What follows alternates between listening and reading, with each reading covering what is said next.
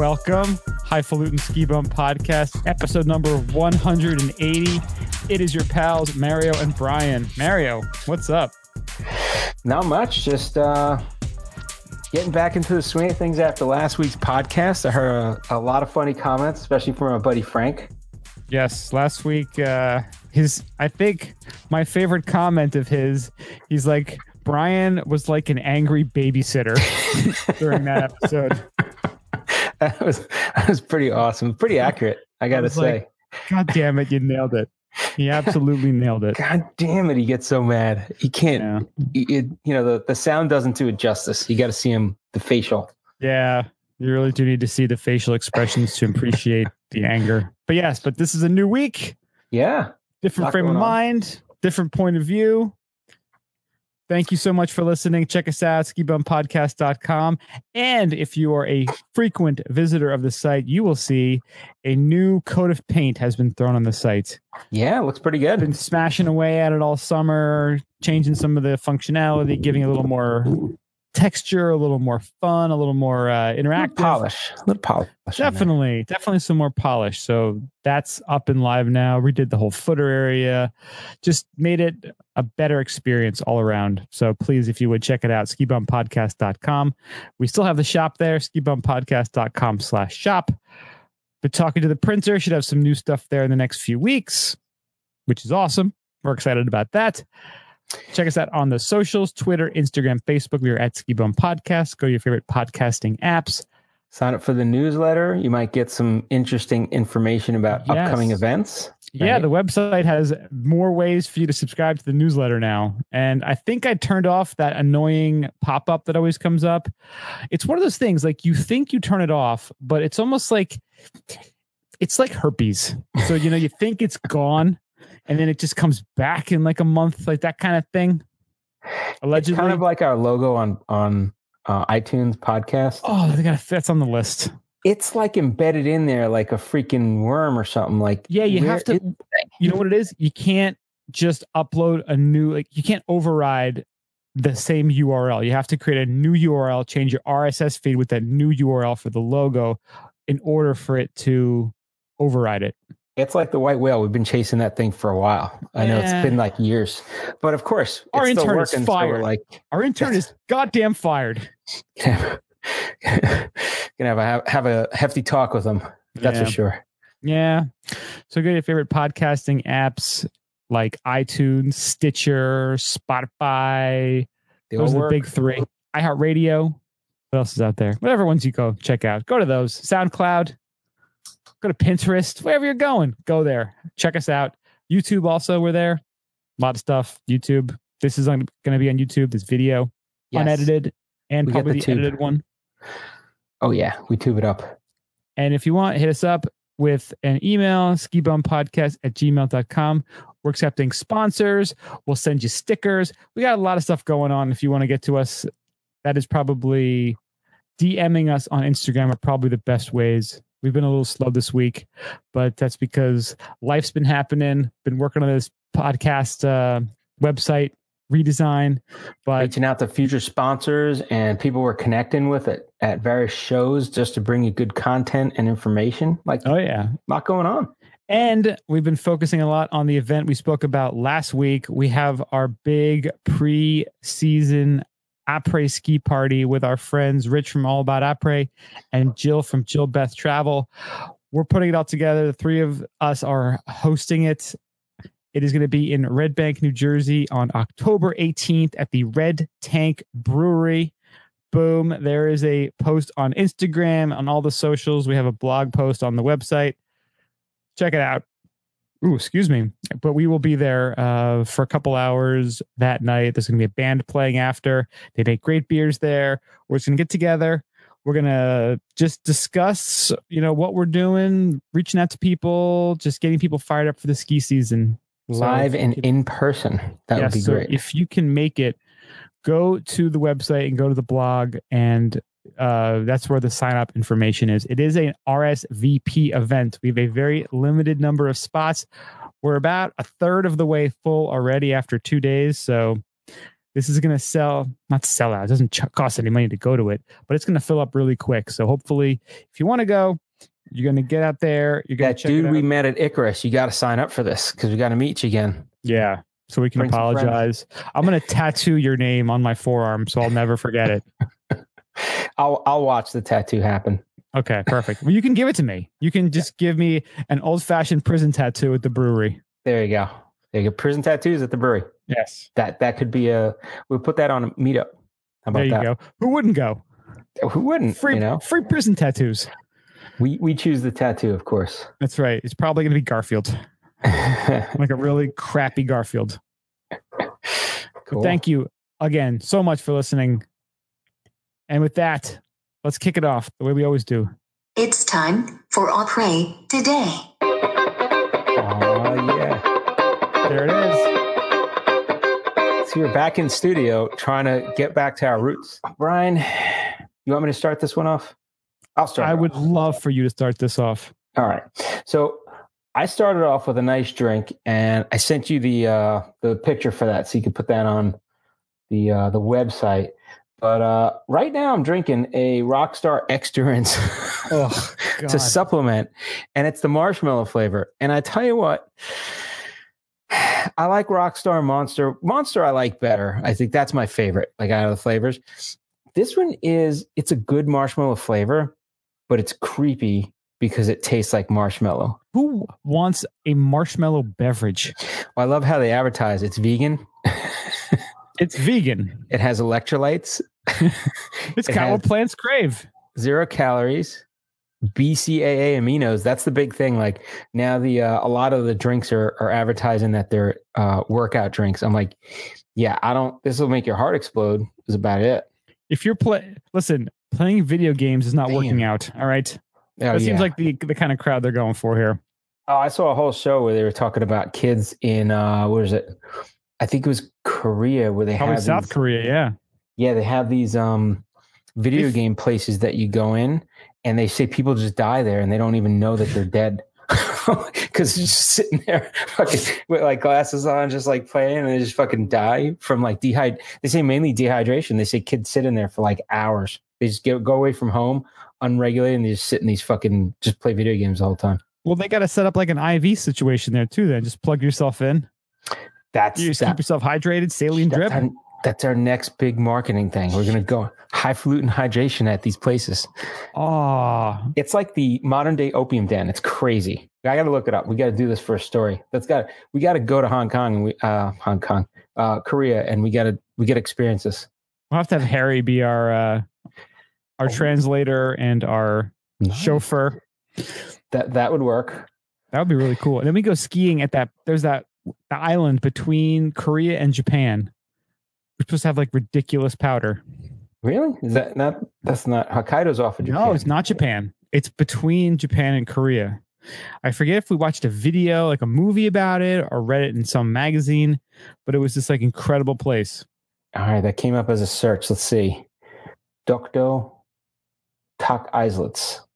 So they're saying it's the, they call it Liancourt rocks.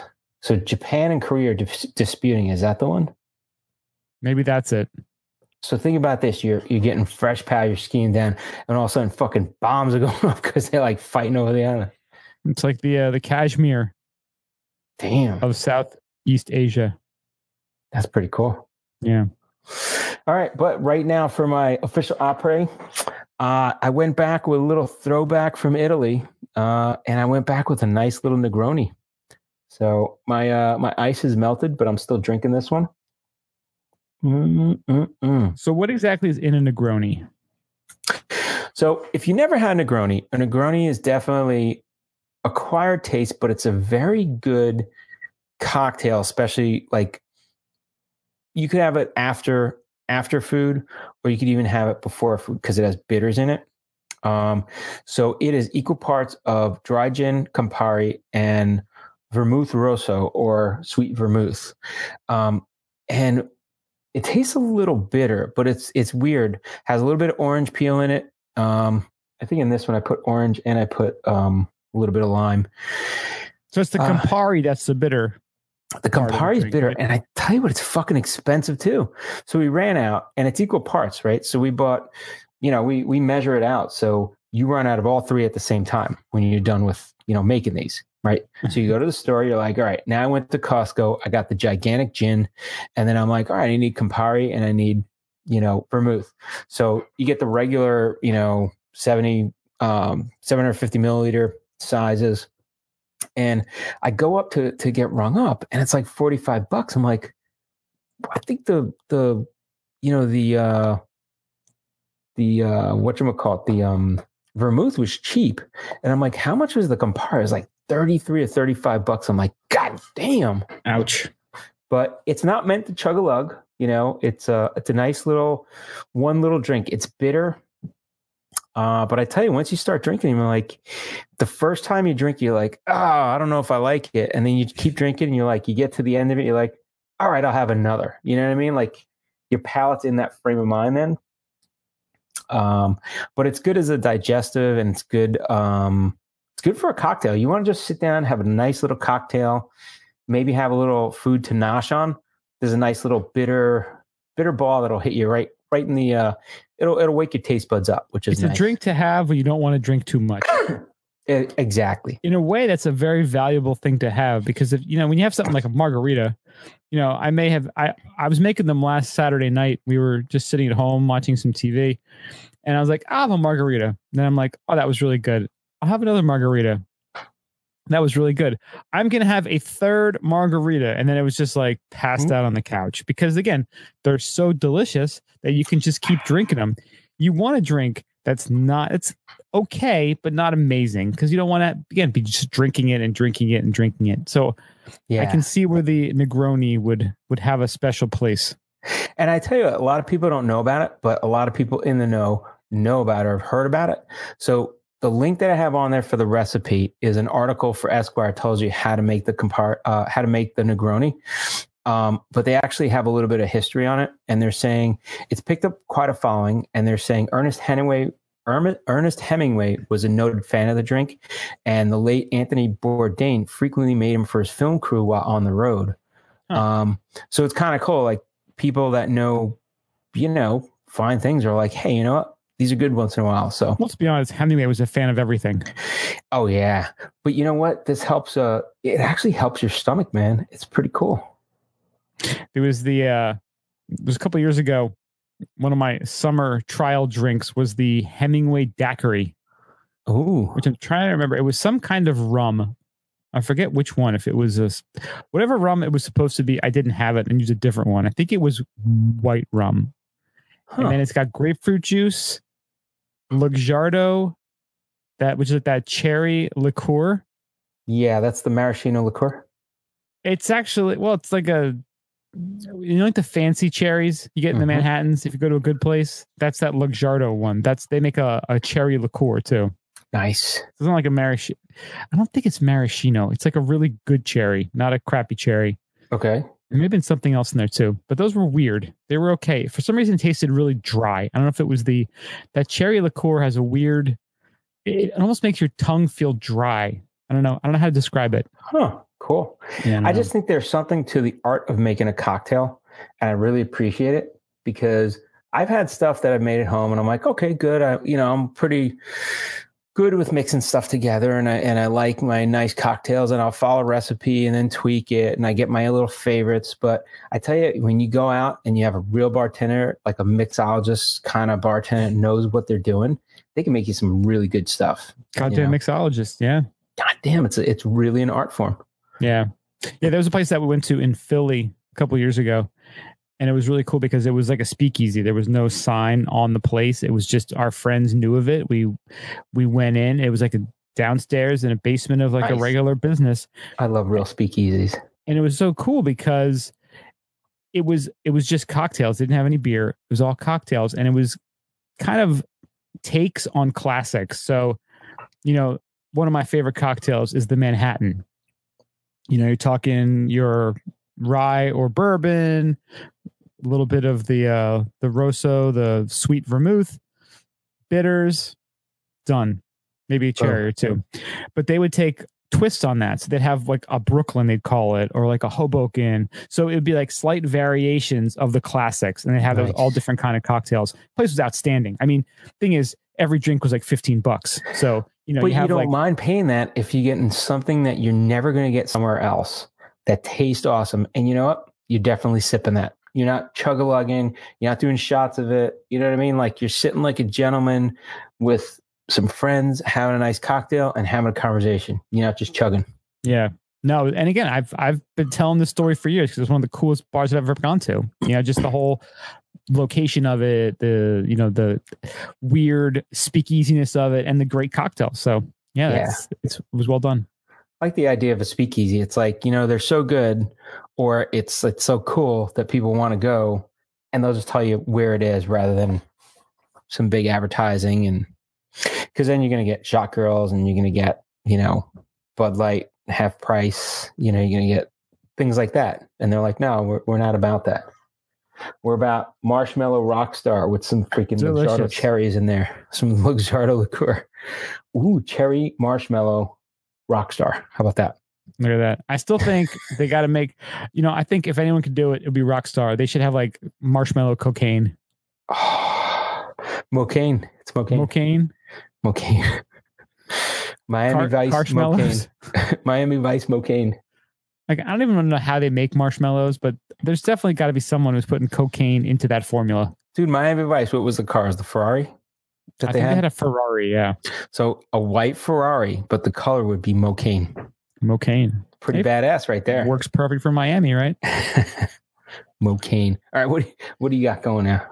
I am sticking with my theme for the month. I think I've had an Icarus beer the entire month, every one of the episodes. You're flying Why? Icarus wings, man. You got to watch out. Yeah, you know, that brewery is making some really good beers. And I feel like it's, uh, you know, I mentioned the Manhattan a little bit earlier. I want to start making some cocktails, and that's kind of my go to, but it's still a little too warm. I like to have things kind of below 60 degrees before I even entertain pumpkin, anything before I entertain cocktails like that. I just want to let you know I had a shipyard pumpkin the other day. It's good. Did you? I tried. I I bought. I've been trying to buy different creamers lately. I'm trying to get away from like milk in my coffee. Yeah. Using my butter when I'm home, but I'm like, well, going to work. I try to you know use the powder stuff, Nice. and I I found the one I love. I love the uh, Laird Hamilton. He makes that turmeric, turmeric. I've seen the Laird Hamilton. You have you you buy, Oh, buy that dude, one, I love the yellow turmeric one. But it's the powder, right? Yeah, it's powder. I saw that in the store the other day. I was like, you know, maybe I should start trying some of It's this. Awesome. It's And really. I saw it. I was like. I just, you know, you don't want to buy a big ass thing for, you know, that's it's like twenty some bucks for like the pound bag. Yeah. Exactly. I'm like, do they have a sample thing? Because I don't know if I'm going to like it. You know. Yeah. Well, I if don't you don't think like it, just give it ship, ship it up to me, or I'll come. I'll come get it. but I've never liked any powdered like stuff like that. So I'm like, I I don't want to buy it to try it. You know. Dude, I mean? I've bought three powdered ones at like TJ Maxx. You know, like they'll have those there. oh yeah. One of them was really good. The other two were dog shit. Like Really? Actually, I bought four. One was good. Three sucked. I tried the pumpkin keto creamer today. It tasted like someone dipped a pumpkin in Pumpkin dicks in there. saccharin, in like saccharin and ass. It was just It tastes like pumpkin dicks. That's what it is. it was just God like you know that like that gross saccharin fake Yeah. sweetener taste. It was like like overly sweet, like just totally fake tasting. Like oh, it was that. It was so disgusting. it's like sweet asbestos. That's the flavor. sweet asbestos. Yeah. Which was the original title of Sweet Caroline. And then Neil Diamond decided They're like, change it oh, up a bit. that's when they found out it was bad. Like, oh, we got to change that. Yeah, right at that time. Like exactly. It's good timing on his part. What's that? Corning got to him. And that's it. Sweet asbestos Sweet asbestos. with pumpkin spice. Pumpkins. So so cinnamon and whatever that's nutmeg, whatever they So call Laird pumpkin spice. Hamilton. You get him at um TJ Maxx? No, I got that at uh, Amazon. Oh, okay. Yeah. Because I wonder, TJ Maxx has some cool stuff once in a while, and uh, Bed Bath and Beyond now has their little international section, which is cool. Yeah. Um, but yeah, I found uh, Laird Hamilton. I saw that in like the Publix here. I was like, damn, I just don't want to spend that much money to try Yeah, it. it's actually really, really good. It's way right. better than any of the other ones that I've had. I'm gonna have to go on your recommendation because I got your recommendation for the Costco um, coffee. Coffee. You put that's up. what I make in the morning. My Costco coffee with my Laird Hamilton turmeric creamer, and boom, Nice. it just goes right into my intermittent fasting. I'm good for a couple hours after that, and then have my breakfast or lunch at that point. I just got Yeah. the Jamaican one from uh from Costco. That's pretty good. Is that good? Yeah, it's like uh, Nice. what the hell they call it. I don't know. It's a state grown Jamaican coffee. I was like, pretty damn good. Nice. Pretty damn good. All right, so stick with my Icarus here. Icarus, Icarus. we're back. Yes, we're back. So we had a couple of IPAs over the last couple of weeks. A lot of those big lactosey beers that I really enjoy. I think last week was that um was the Bang Kitty, which had the lemongrass and all that lactose. This week, pineapple Hindenburg is the beer we're going with. That's just a nice. Anytime you use Hindenburg in there, and then it's like kind of nice because it's pineapple I'm like, that sounds pretty damn good. Oh, the humanity. Oh, So this is an American pale ale with pineapple, obviously, and habanero. It is 6.2% by volume. It is oated and spelted American pale ale, heavily dry hopped with lupulin, citra, and experimental brew one, conditioned on habanero peppers and an overwhelming amount of fresh pineapple. hmm, very cool. I was expecting more pineapple of the flavor here. What'd you get out of it? Um, you know, it's it just less pineapple. is it heavy uh, habanero? You taste that a lot. You definitely get the habanero afterwards. It's oh, not. it's the It's, after. it's it's just the right amount. So You that's know, like you could drink like a whole a big sip, and you're like, oh, there's no habanero in here, and then you stop, and then you're like, oh, now it's hitting. You kind of get it right at the end. Like you get the flavor and you get the heat after that. Yeah, that's the that's the sneak up on you kind of. Hey, you know what? There's a habanero in here. It's a little more bitter than I would have It's not- expected. It's not as hot as the drink, the martini you got at the at the was it oh, those caminos. No, fork and knife when we were in Atlantic City. Knife and uh, Oh, what's the name of that Knife place? Knife and fork. Oh, fork and fork and spoon. Oh my god, damn why are we forgetting? knife and fork. I think it's it's got to be knife and fork, right? Yeah, let's see. Knife and fork. It's gotta be. City. Yeah, that was. Oh, that was like that's a, it. historic Atlantic City. that was like a jalapeno margarita, right? Yeah, Uh, that was. Yeah, and it was like you were like sweating, drinking it. Like Dude, that like altered my DNA, man. That was a that was a rough one. dude, you're trying to like t- you- you're trying to get through lobster thermidor. Lobster motherfucking thermidor. I felt like such a fancy man that night. dude, but the thing is like you're sweating, and we're like, just just have something else, man. You'll enjoy your food better. You're like, no, I'm not wasting it. It's like, like, yeah, it you was said it was good. It was just hot as fuck. yeah, it was really hot. But this one is not nearly that hot, obviously, but you do get a little bit. You get the heat that's letting you know it's there. It's not. Uh, it's not going to burn your house down. It just may uh, may singe the curtains. So that sounds like it would be good with food, right? Like what kind of food? Yeah, probably spicy food. I know one time I had a different uh, brewery. They made a mango habanero, and I had that with chili, and that was just unbelievable. Nice. There's Great a mango meal. habanero. Um, House of House of Beers makes one down here. That's really good. That's a mango habanero. Founders made it a couple years ago, like a special edition one that was awesome. Mm. This one, this would probably be good. I, again, maybe Thai food. You know, some spicy Thai food, some Oh. had like a, or even like a uh, pineapple fried rice. That would even better well. if it's unspicy and you spice it up with the beer. Could do that too. So Nice. Yeah, this is this is pretty good. Um, I've I was reading online before the reviews. They said this batch, people, well, you know, everyone's got a goddamn opinion. People were saying that the previous versions of it were better because again, they make it, you know, every once in a while whenever they have the ingredients available, and they make it when they can. So you know, obviously, it's never going to be exactly the same because not all your ingredients will taste exactly the same. Hmm. Now, the bitterness you get afterwards on this, again, it's a bit surprising because most of the Icarus beers have like no bitterness afterwards. Well, the But I think lactose that's- that smooths it out. The right? lactose smooths it out. And this one doesn't have any Yeah. lactose. So that probably explains why. But again, very tasty, very drinkable. Uh, it's, it's an, again, another fun beer from Icarus. So they're just making killer beers over there. It's very cool. Very cool. All right. Well, uh, I don't think we have any other news in the. Uh, no uh, White Claw shortages again. We're doing okay. We're doing okay. I mean, White Claws. I tell you what. So this week we were on the hunt. So we powered through. We did find the black cherry White Claws. So my girl was happy. She was like, "I got my my White Claws."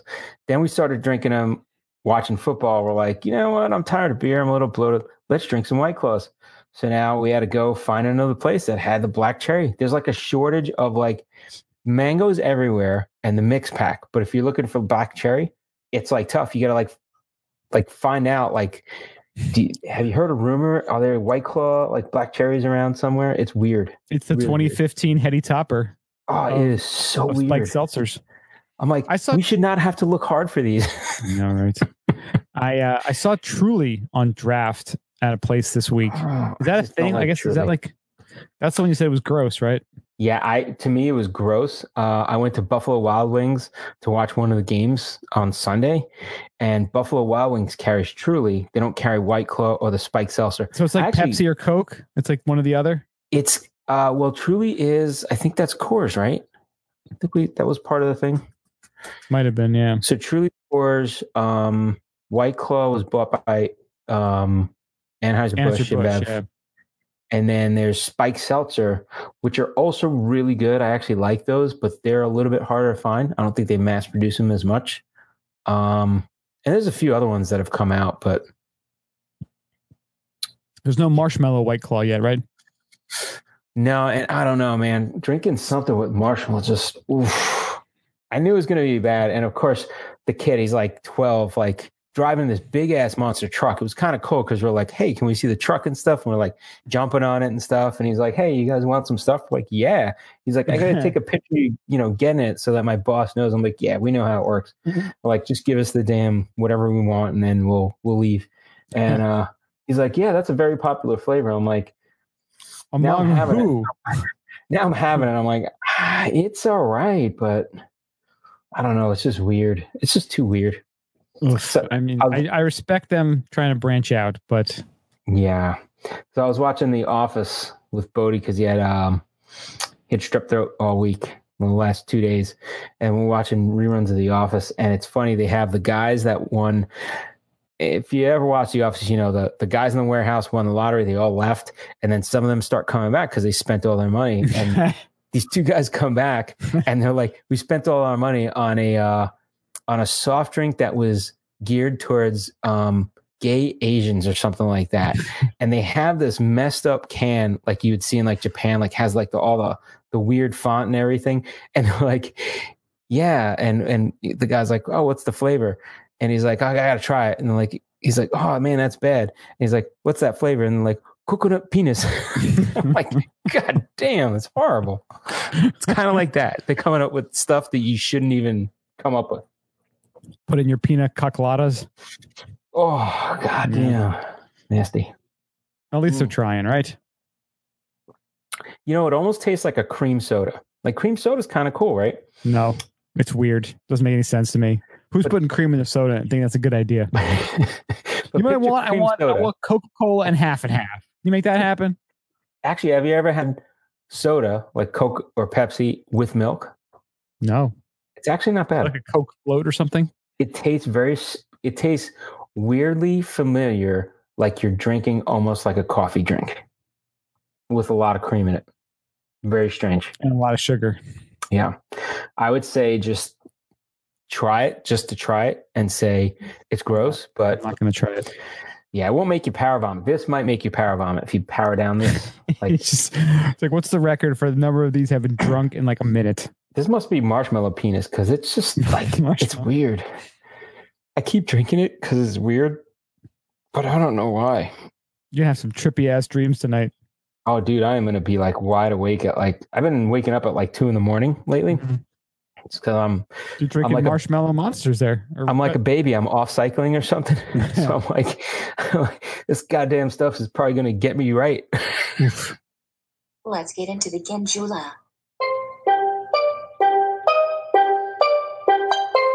Getting into the Gondola. Getting into the old Gondola again. We don't have a bean, right? We, we kind of are. We're, getting, we're getting away from the bean lately. Yeah, That's we're thinking okay. a moratorium on the bean for, for temporary. Nothing wrong with that. It'll come back. Yes. The bean is strong. but uh I'm actually Frank, if you're out there, the bean is strong, bro. We we, we believe in it. I'm actually gonna start with the third story All right. because this story Flippity flopping. I like it. positively infuriated me this week. Oh And hell yeah, this is good. I was posting it on Facebook and Twitter. And so, declaring public health emergency, Governor Charlie Baker announces temporary ban on sale of vaping products. So, this is the governor of Massachusetts. They are banning vape products for the next four months. He declared Wait, a wait, how public can you ban it for four months? You either ban it or you don't. he declared a public health emergency and announced a temporary ban, which will affect all devices and all flavored and non flavored vaping products made with both nicotine and marijuana. Because Huh. Massachusetts legalized marijuana a couple So years can ago. you say I'm allowing crack for like two days? Like, can you do the same thing? If you could ban it for like four months, can you like allow it for a few days? this is what pissed me off so much about this was that what nine people have died across the country yeah. but yet 480,000 people die of cigarettes every year. And no one is even remotely thinking about trying to ban cigarettes. All right. like- and while you were saying that, for opioids, overdose, synthetic opioids, they're saying about in this year. So they're saying opioids, they're talking about almost 50,000 overdose deaths in 2017, right? I'm sure it's about probably a little higher than that now. I, I gotta say, like, you, they're talking about vaping being the worst thing in the world, and you still got fucking opioids, like, people just like still taking that shit. Yeah. Yeah. No one's banning opioids. No one's banning cigarettes. But for some reason, this ass clown decides he's going to ban vaping, all Ass vapes for Yeah. four months. There's they're talking to people like people open these shops up, you know, vape shops exclusively just to sell vaping products. And you get Yeah. I'm not saying it's the best thing, it's the healthiest thing, everyone should do it.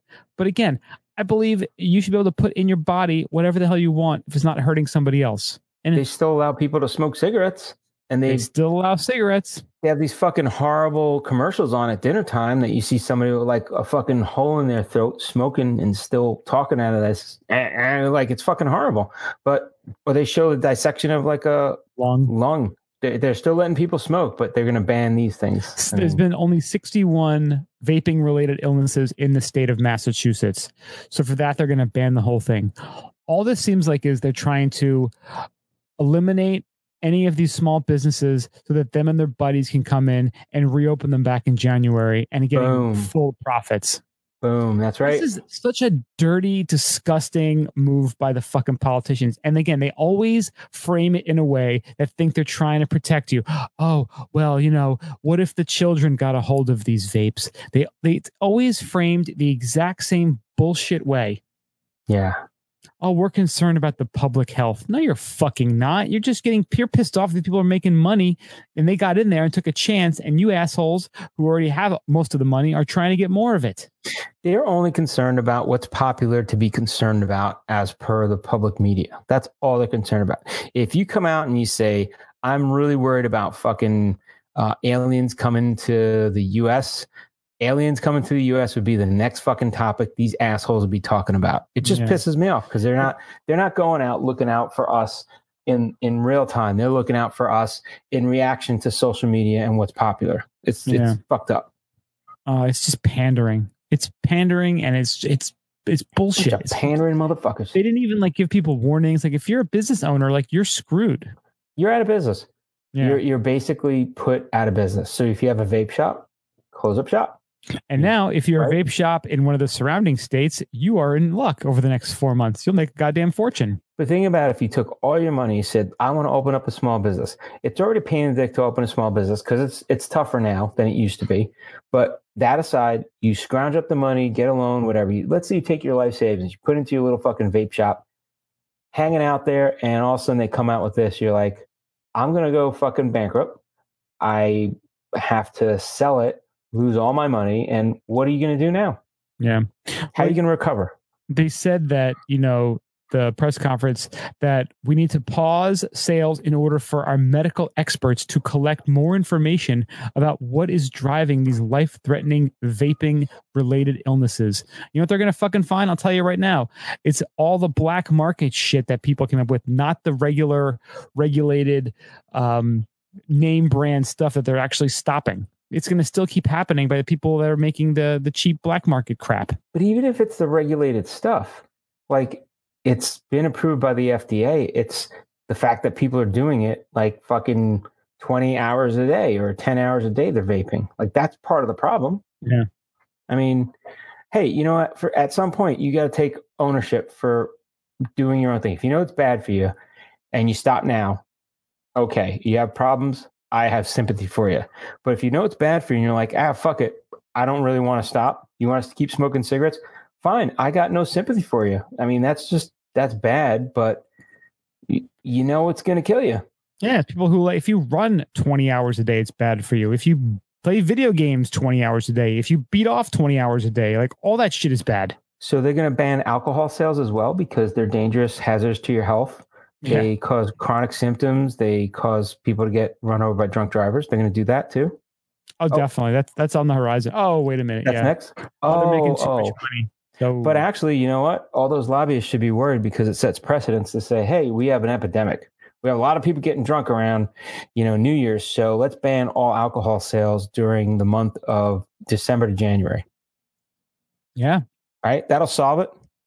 Oh, 100%. Definitely. Dude, like no one's going to go got those- underground, go to Dude, a different state. again, I see those fucking buses rolling around town. They're like, "Oh, stop the spread of of hepatitis A. Uh, go get the vaccine." That's not the solution. The solution is, as a government, go out and fucking regulate these places so you don't have people that are not washing their hands and serving food. That's fucked up. So nasty. That's not the solution. You're you're you're trying to address the solution by making it someone else's problem when you're not addressing the problem itself. Yeah. You know, Well, then you fuck it. Then can't- then why even have a, a fucking a f- a FDA or why have any regulation on food then? We can't tell people that they're stupid and lazy because you know what? They're potential voters. And if you say that to them, they're going to get all pissed off and they're not going to vote for you. So Do they're that. victims who, oh my God, this is, you're a victim. We're going to try to fix what's happening to you. That's the attitude they take. So there's no consequence to their action. There's only a consequence to your action for actually frequenting a local establishment. Really? Yep. Really? Fuck that. Much. I think Yeah. you shut them down and say, hey, when you're clean and you can actually serve food or whatever, then you can open back up again. But Yeah, this is infuriating. So, so fuck you, Governor of Massachusetts. This is a bullshit decision, and I'm so Well- pi- I'm even more pissed off, and I'll tell you why. Because I allegedly was supposed to go to goddamn Massachusetts this weekend and was hoping to pick up some goddamn alleged cannabis vapes, and now I'm the one who got screwed over. So I'm extra pissed off about this. thanks, this. Becky, you douchebag. Oh, you f- dick. Well, so the thing that really bothers me about this is okay, so there's been no study. They don't have any linkage. They don't have any idea of what's going on. So all they're going to do is shut it down. Pretty much, they gotta. they're gonna do their study now with Yeah. I don't know what. So let's shut it down and do the study. Whoa, whoa, whoa, whoa, wait a minute. You already allowed it. Mhm. So now you're saying, my bad, let's shut it down. But like like you said, people's livelihoods and everything are, are geared into this. So Yep. I think it's chicken shit. Chicken shit. Chicken shit baker. I Agree. Thanks, chicken shit baker. All right, you want to get more infuriated? Let's uh, talk about this next one because I think this will get you a little piped up, Brian. I know how you like getting all wound Mhm. up about this. So, cannabis research pioneer hopes the latest discovery is not overlooked again. So, decades after Raphael Mechoulam links CBD with treating epilepsy, his latest finding may help develop new drugs for psoriasis, arthritis, and anxiety. so, Raphael Mechoulam, an Israeli organic chemist um, and professor of chemistry at Hebrew University of Jerusalem, uh, remembers a letdown after his ga- groundbreaking discoveries surrounding the structure of the cannabis compounds CBD and THC in 1963 and 64, followed by clinical tests with CBD published in 1980. So after he published these studies, not much happened. He said, um, he said, sadly, it took more than 30 years before his clinical work on using CBD or canna- cannabidiol, cannabidiol to treat epilepsy became widely accepted. And the only reason it did, and we know this from like there's been a bunch of documentaries and a bunch of stuff, it was basically proven by a self trial by people where they were actually taking it and then reporting the results. So it's pretty fucked up, right? Like he actually did studies on it. They ignored it, and then people were like, "We're taking it anyway because it's the only thing that's helping our kids like stop having, you know, epileptic seizures." Um, so now they're actually going back to his research and they're building a foundation of like you know the benefit of it on that. Um, and they're saying there's a new drug, Epidiolex, that treats seizures associated with two rare forms of epilepsy, and that was approved approved by the FDA last year. So it's kind of like now he's getting resurgence. But even how that wor- work laid the foundation for modern cannabis industry and understanding how cannabis interacts with the human body, he has more research that has just come out. So he presented just this past Monday in a medical cannabis conference in Pasadena, California. They developed a process for creating synthetic stable acids found within the plant, um, include acid versions of CBD and THC, now available licensing companies for uh, drug development. And they're saying that that can actually be used to treat issues such as psoriasis, arthritis, anxiety, anxiety and inflammatory bowel disease. So this hits me personally because I have psoriasis, um, and it's fucking horrible. And I tell you what, talking to doctors, they're like, you know, they don't know why psoriasis happens. They have some suspected reasons why they think it might be part of the immune system is not doing something right. Uh, could be where there was scarring because I have a lot of scarring where I used to, you know, play baseball and do carpet and various stupid things I used to do. Uh, and I had a lot of scarring on, you know, on my legs and stuff like that. And that's where the psoriasis shows up. So they have theories on, well, it could be the scar tissue. It could be the way the body's not processing salt or something properly or, or things in the liver, but they don't know. And then to treat it, they give you creams, they give, I take injections. So I'll go to the, I'll go to the, um, the, uh, dermatologist and I'll get like 20 or 30 shots under the skin of to calm everything down. It's uh crap, I forgot the name of it. But they'll give me little injections and you know, I'll, it'll clear up for a little while, like maybe a month or two, and then it starts coming back, and then they give you creams. It, it's horrible, you know. And I don't have it that bad. There are people that have it on their face, on their, on their, you know, and it's just bad. Not to mention all the other stuff that it could help treat, which is just inflammatory bowel disease, anxiety, arthritis. I mean, God forbid you come out with something that can treat anxiety better than all the other pharmaceutical drugs that are out there, right? Yeah. Yeah. This is, again, it's, you know, it's just got such a bad reputation, cannabis. I mean, it's, it's changed a lot, obviously, in the last, you know, decade or so.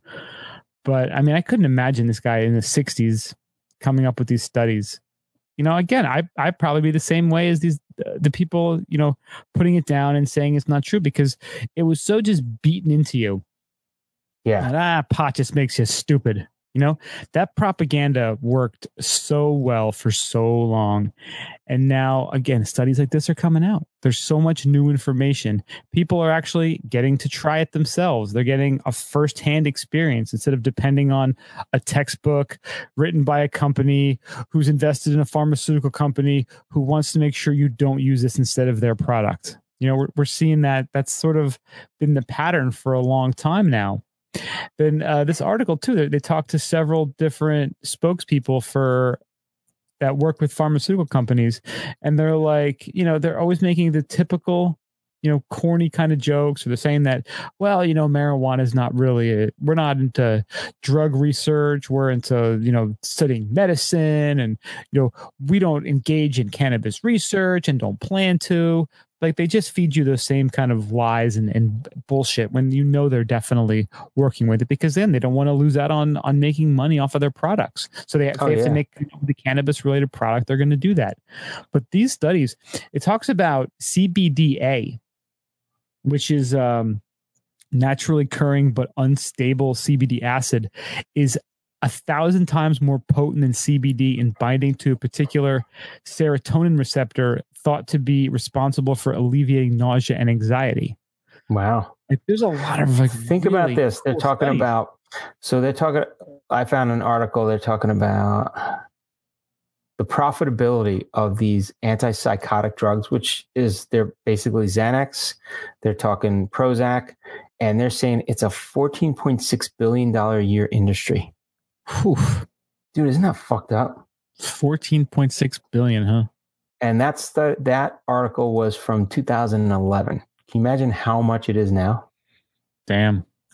It's it's staggering. So the the industry is like the industry that has the market is not going to want to let it up that easily. That's why there's all these roadblocks, I'm sure. And that's why this guy's saying, you know, I feel bad for him. So here he is. He's he's done his research and he's proven shit and people just ignore it, ignore it, ignore it because they have other lobbying interests that are saying, nah, fuck this guy. We already have a drug. Why develop a new drug when we already have a drug? And it's a drug that's Yeah, why have a drug with no side effects versus a drug that's got 15 different side effects? exactly. And and I'm sure when they defend a lot of money themselves, they're going to say, well, we don't know if it had any side effects because we didn't develop it and blah, blah, blah. We just decided to go a different way. So it's just bad. Yeah. All bad. Mm-hmm. Yeah, we got one more final story. so this is interesting. Hemp banking protections pass U.S. House as part of the landmark cannabis bill. House lawmakers passed a historic cannabis banking bill Wednesday that also provides a safe harbor for financial institutions serving hemp and hemp-derived CBD businesses. And this was big. This this was I saw this on seven different feed, like a bunch of different feeds. Like this is big news. Like recently, like yeah, yesterday. is- yeah, it's been one of the, the big issues with any sort of cannabis related business is that you couldn't have a legitimate bank account.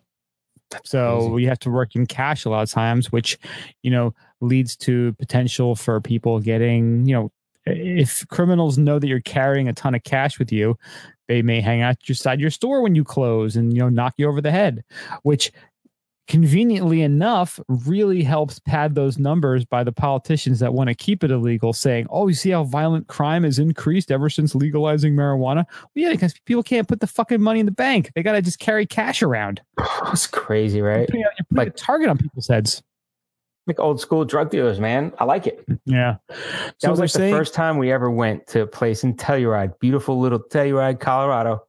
And we got, the we went to the dispensary and we were like, this all feels too like it was a letdown. I was like, can you, can I pay for it here? And you, you give it to me on the corner? Like, I feel like I really got some then.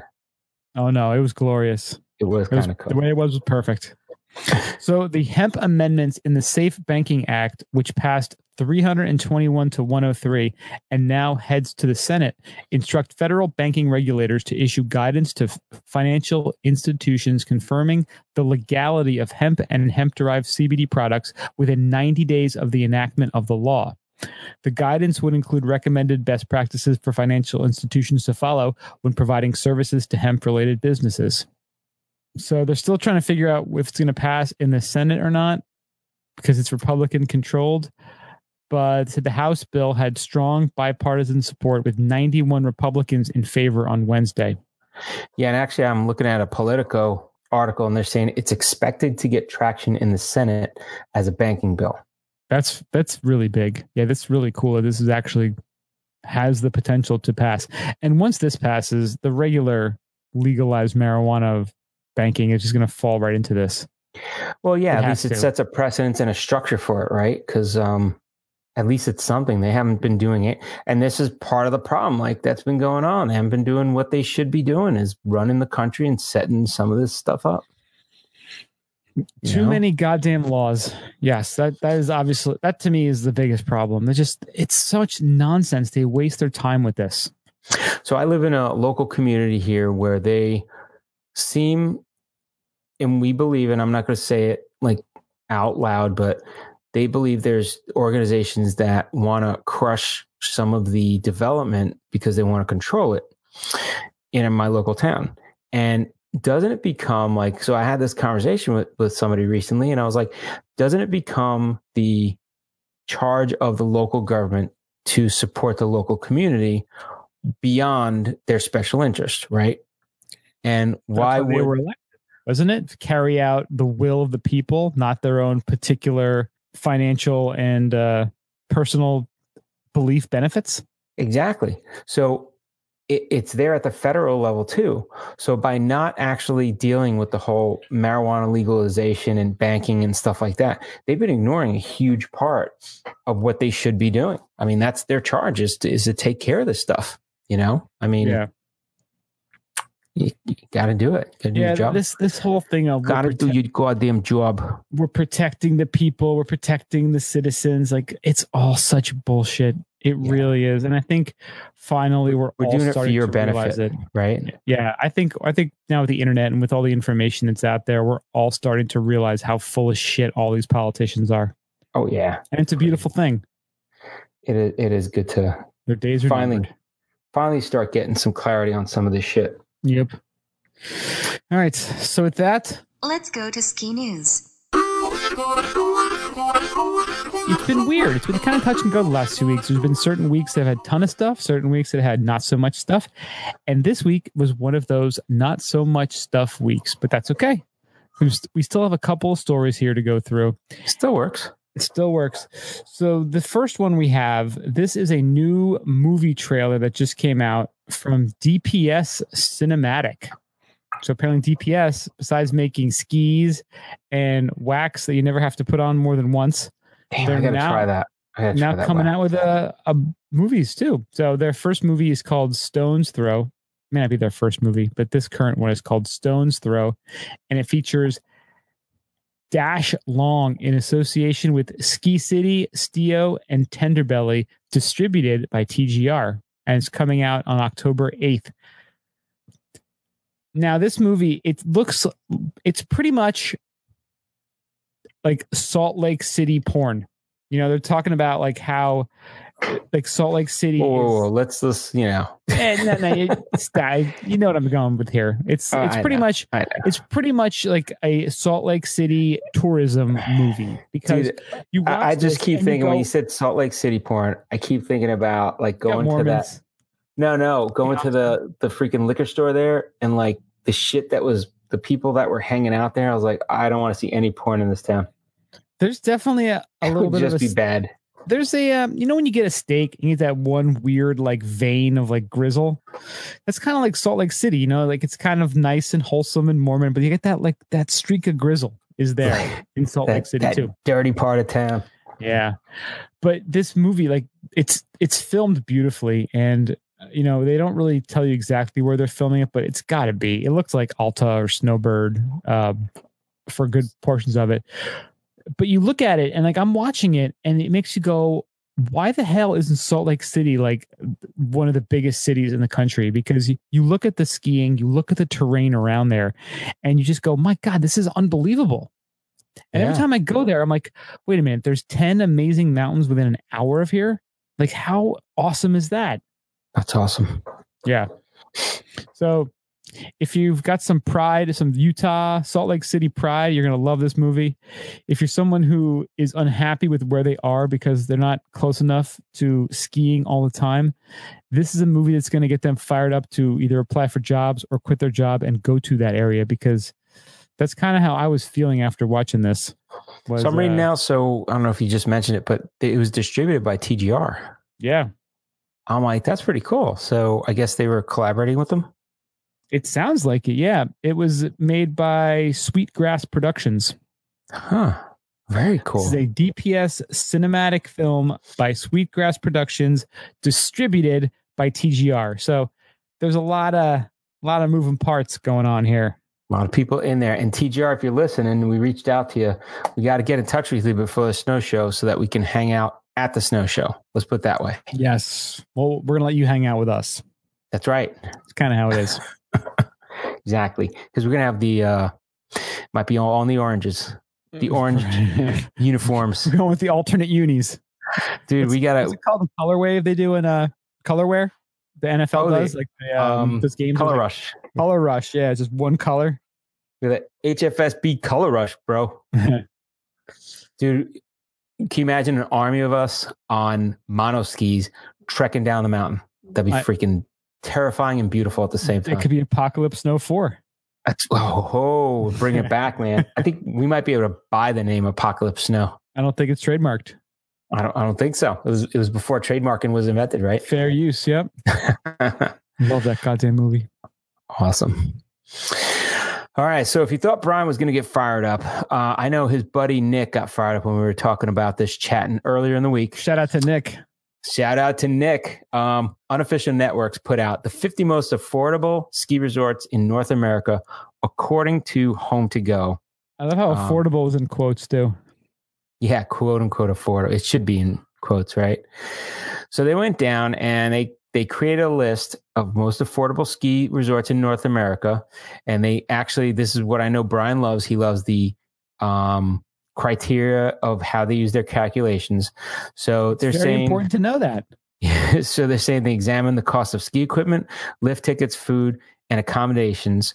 Um, online menus use the the estimates for lunch and the latest ticket pricing and equipment. You know, they did you know online searching, and they use their own meta search data to find the average price per person to stay in a four person vacation rental for one night between November seventeenth and April twentieth. So that's kind of and 2018 through 2018. So they had their set criteria and the ones that came in um sugar bowl resort in california cheapest rental prices mount hood snowball in oregon uh cheapest single day lift tickets silver star mountain in bc lowest lunch prices uh, Mission Ridge area in Washington, cheapest accommodation prices at forty three ninety eight per person per night. I got a hard time believing that's real. I feel like I have a hard time believing any of this shit is real. And the whole lunch thing, that was the first thing that pissed me off. Because Yeah. number one, how do you know what I eat for lunch? Like, Exactly. are, they, are they are they using like a standard like burger, like a the price of Oh, a no. burger everywhere? I know you. It's not a fucking standard burger. It's a wagyu beef burger It's goddamn elk. with, with truffled fucking elk on it. Like there's some shit on there, man. How it goes down is I shoot the elk before we start skiing. And they get it all prepped and ready. So the time I go to lunch, it's ready to go.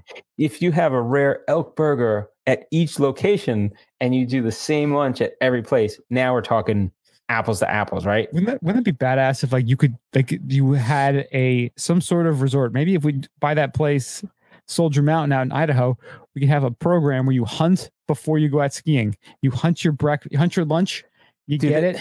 You got people to prep it for you. You come back for uh, après or lunch. You got your uh, your elk or your bear or your moose ready for you. Dude, I gotta believe you could do that in Jackson. Pretty There's sure. There's so many elk horns all over that town of like shit that they killed. I'm like, you got to be able to hunt that thing. Just get up in the morning with a helicopter and start doing go like Ted Nugent style and start hunting from the uh, Get up Hunting from early the in the air? morning, trek through. death from above. You got um no, you got snowshoes and a bow and, and a crossbow. That's it. You crossbow hunt. You bring it back, drag it through, and then you go skiing, of course, backcountry. And then you know what you do, right? They close everything down on the mountain except for the waffle hut at the top of uh Corbett's Corbett's Ooh, Corbett's Cor- cabin. Corbett's cabin. And you have your elk with waffles. Waffle Oh, elk waffles. Whew, that'd be That's what I'm talking about. That's right. Forget God. chicken and biscuit, chicken and waffles, elk and waffles. Elk and waffles. Yeah. That would be Hmm. really good. Yeah. This, like, this whole home to go thing really kind of it bugged me in a lot of different ways and also Yeah. too like the whole thing with the uh the price per night and the, the lot like like the rentals if The you're doing this I was looking at the lift ticket prices. I'm like, that's bullshit. Where'd they get this from? who the hell is going to alta and renting boots renting equipment Who's getting a lift ticket for 54 bucks? yeah and Right. everyone's Oh. getting everyone's getting discounted lift tickets no matter where you go Well, yeah, you got to have a special lift discount. tickets? So how did they do even the lift tickets? I don't know. Whistler 101 bucks a, a day for a lift ticket. yeah I don't know. I got to believe it's more if you go. th- That's the. I don't know. I, I, I don't know. I'm confused. Whatever. yeah I'm like not reading list. this anyway. I'm looking at what's the most baller mountain and then working down from there from what I can afford. So it's nice as like a guide for you to start your search, but you know, buyer beware. Um, it's nice to look at these, and I think Nick and you were going back and forth, and I just observe. But I really think you guys, because I don't, you guys are going pretty good, so I don't want to like jump in on a conversation. I just kind of I'll throw a little comment once in a while, but I I totally agree with you that um It's probably funded by Home to Go. They, I don't know. You could pick whatever criteria you want that tells the story that you want it to tell. This being a person that works in IT data analysis. So you tell me what picture you want me to paint, I could paint you that picture. Or you Yeah. could let me tell you the real picture and you deal with it from there. You know what I'm saying? So you can do it either way. Yeah. Yeah. This list is stupid, Yeah. but it's at least interesting to look at. Hashtag fake news. Hashtag. Yeah. But I do like part of this article. So they do the rankings, and I'm kind of like, all right, I'll take those with a grain of salt. But I do like below that they do they do their top rated, which is okay. But then they go into like family friendly ski resorts. And now I'm like, all right, now I'm a little more interested because a lot of people don't do those, right? So Mm-hmm. they do the top three, and then they do like accommodations. So it's kind of But cool. how do they do- define what is family friendly? it's all fake as long as you find a good deal. It's like there's Go. like like lack of the least amount of kidnappings, the least amount of molestations. Like, is that part of the family friendly criteria? the most amount of family friendliness you can get for the most amount of money on home to go. Like, how many? Like, do they have a bunch of like mascots walking around? Like, is Ah, that dude, part mass- of it? So I tell you, so we joke around with Bodie all the time because he hates mascots. He's like freaked out because he's like, especially the ones As he like, should be. And you know, I agree with them. I'm a little creeped out too. So like, if you see somebody like USF has the little bull and little Rocky runs around and all, it's pretty cool. But you see the guy that's like a Spartan with like a freak big head that's Oh, supposed yeah, to be the human. jacked up muscles and stuff. Yeah. that is pretty freaky. Yeah. I gotta say, I agree with him on that one. That those are the ones that really freak him out. Yeah. I don't blame him for that. But Well, speaking of freaking out and expensive, amazing skiing, and having to find out firsthand what this is about. we've been talking about this for, I would say months, but I think it's more like years at this point. It, it is years. The American Dream in New Jersey, they are officially announcing that they're going to open up in waves. This ridiculous mall extravaganza, including a the first North American indoor snow park. Dude, this they can have 35 freaking rides, roller coasters and stuff. There's going to be a, a 1.5 acre wave pool. There's going to be What? shopping, restaurants. Holy shit. So it's gonna be like Action Park in It's the gonna- Meadowlands. It's going to be Action Park times like the Mall of America times Wow. Mountain Creek. Like it's just going to be. Now, if you know anything about North Jersey and this area, you're about what five to ten miles outside of New York City, in a swamp. It's like opening a wave pool in Manhattan. that thing's gonna be fucked like up. one of the most congested, ridiculous areas on the planet. You know how many now, band-aids are gonna be in that thing? oh, just people wearing kids in like dirty, dirty, diapers, yeah. washing up. Well, they have so it's just from the sheer volume of population that's up there. just just the numbers you're going to get. You know, if it's like one out of a thousand, it's just going to happen. Hmm. happen. 'cause you got Instead of one douchebag, you're gonna get 50. Yeah. so they've announced that they're going to open in. They're calling them chapters because they're trying to be all you know sophisticated and fancy like. With chapter one, On to the closing chapter of the, the court case. chapter eleven. That's that's when it closes down. Oh, Way to chapter 11 through chapter 13. We got chapter f- one through five set up, but we all know eleven is right around the corner. click, click, I'm out. That's when they go, Ooh, like a like the dealer in Atlantic City. Thank I'm you. Good night. Done. So chapter one That's awesome. is the All way to opening. chapter 11. that was pretty good. That's fucking awesome. That's classic. I think op- that might be the quote for the podcast. Yeah, maybe. Can be open. All those chapters up to chapter 11. October 25th is going to be chapter one. That's when they're opening the uh the first shenanigans, the rides, the roller coasters, some SpongeBob thing. But what's more important and why it's in the ski news section is December 5th, which is chapter three. Every day is a snow day. Oh, So you got- Santa arriving and the opening of Big Snow, which means you will now be able to ski and snowboard 365 days a year in North New Jersey at North America's only indoor real snow park. Nice. What do you think about that? So, Big Snow promises fun for the family from Bunny Hill beginners to Black Diamond experts, private Extreme. lesson, coaching, Extreme. kids camps, and some of the many activities available. Big Snow will also feature the shops at Big Snow, an experimental retail environment, as well as day passes and rental options. How weird would That's going to be there too. Yes, they're making the snow out of marshmallows, so you can actually eat it. So you, you don't want a face plant. You get a uh, mouthful of. That would be delicious. goodness. That's not a bad idea, actually. What's that? Uh, what's that little? Um, it's the little dots. Those oh, the dots. Dots. Dippin' Dots. Yeah. Can you imagine the whole mountain of Dippin' Dots? So you fall and just like just start shoveling. How many fat kids would you see just like shoveling Dippin' Dots? yeah, right. on the side. I'm not. I'm not skiing, mom. I'm just a Bunch of Augustus gloops on the mountain. Don't eat that. We skiing on it, and it's like, mm, it's so good. it was a chocolate. Oh, that's so horrible, but it's I funny. just, uh, you know, this all sounds so wonderful and adorable on paper. it sounds wonderful right now. I Wait. cannot, I cannot envision any anything but a just giant dumpster fire for this whole place. Do they have a um? Do they have their legal team set up already? Dude, I, I, I just, I don't know. Listen, I'm, I'm a, I'm a born and bred New Jerseyan. I know my people. I know we're going to screw this up.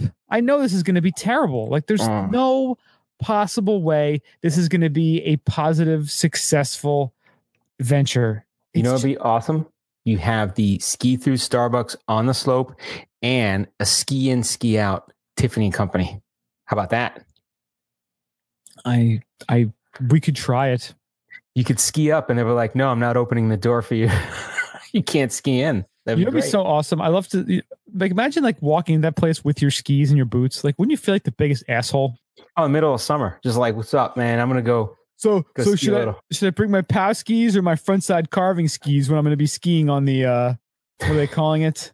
The You know, real somebody- snow. Somebody's gonna be in there at like freaking fatties. Get those fatties. foils, those uh those fifty thousand dollars Schwarzenegger foil skis, skiing on your your skiing on your fake snow.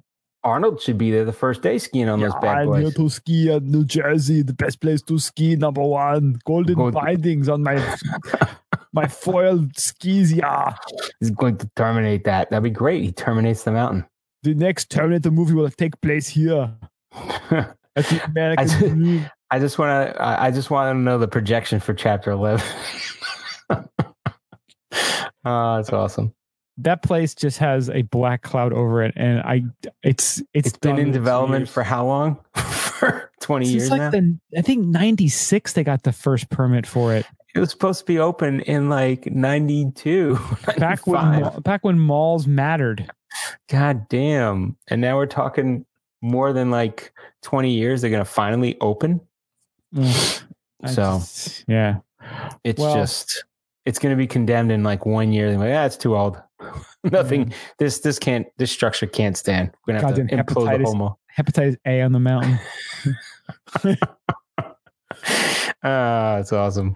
I want it to be a success. I want it to be awesome, but I, I want just it. Yeah, can't see how it's going to happen. I would just love to be part of the success, and I'm um, I love joking about it because it's just been so long, and they deserve a lot of joking Mhm. because it took so long. Uh, but I'm glad to see it open, man. I, I want it to do good. It's if anybody isn't from the New York, New Jersey metro area, Connecticut, or doesn't know the area, uh, if you're in the Midwest, you're in California, you're in Europe, we have fans all over Sweden, Norway, England.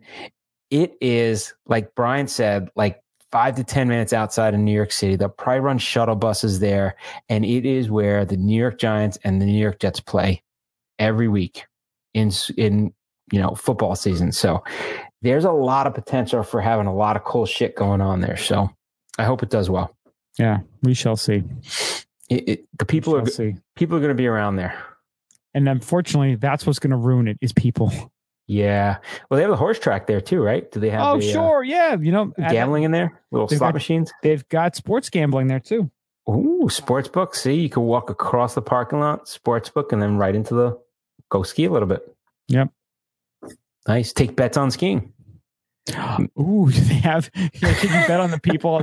So you get races, some like back uh some back alley gambling on different people skiing at the mountain. It would Maybe- be like the Fast and Furious of fucking skiing. Better off dead too, taking place at the American Dream Mountain.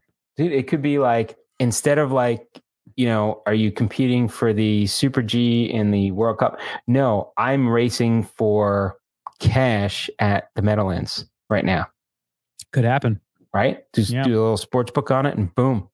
Brian versus whoever. That's it. Brian versus. Take on all comers. That's We're right. skiing for pinks. Mikaela Shiffrin, she earned she could earn like everything she earned in like one year. She could earn in like two weeks right She'd there. probably like go there and blow out her knee and be like, Ah, "Damn you!" no, no, damn, Damn it. Then we'd have to implode it. Yeah, Be condemned then.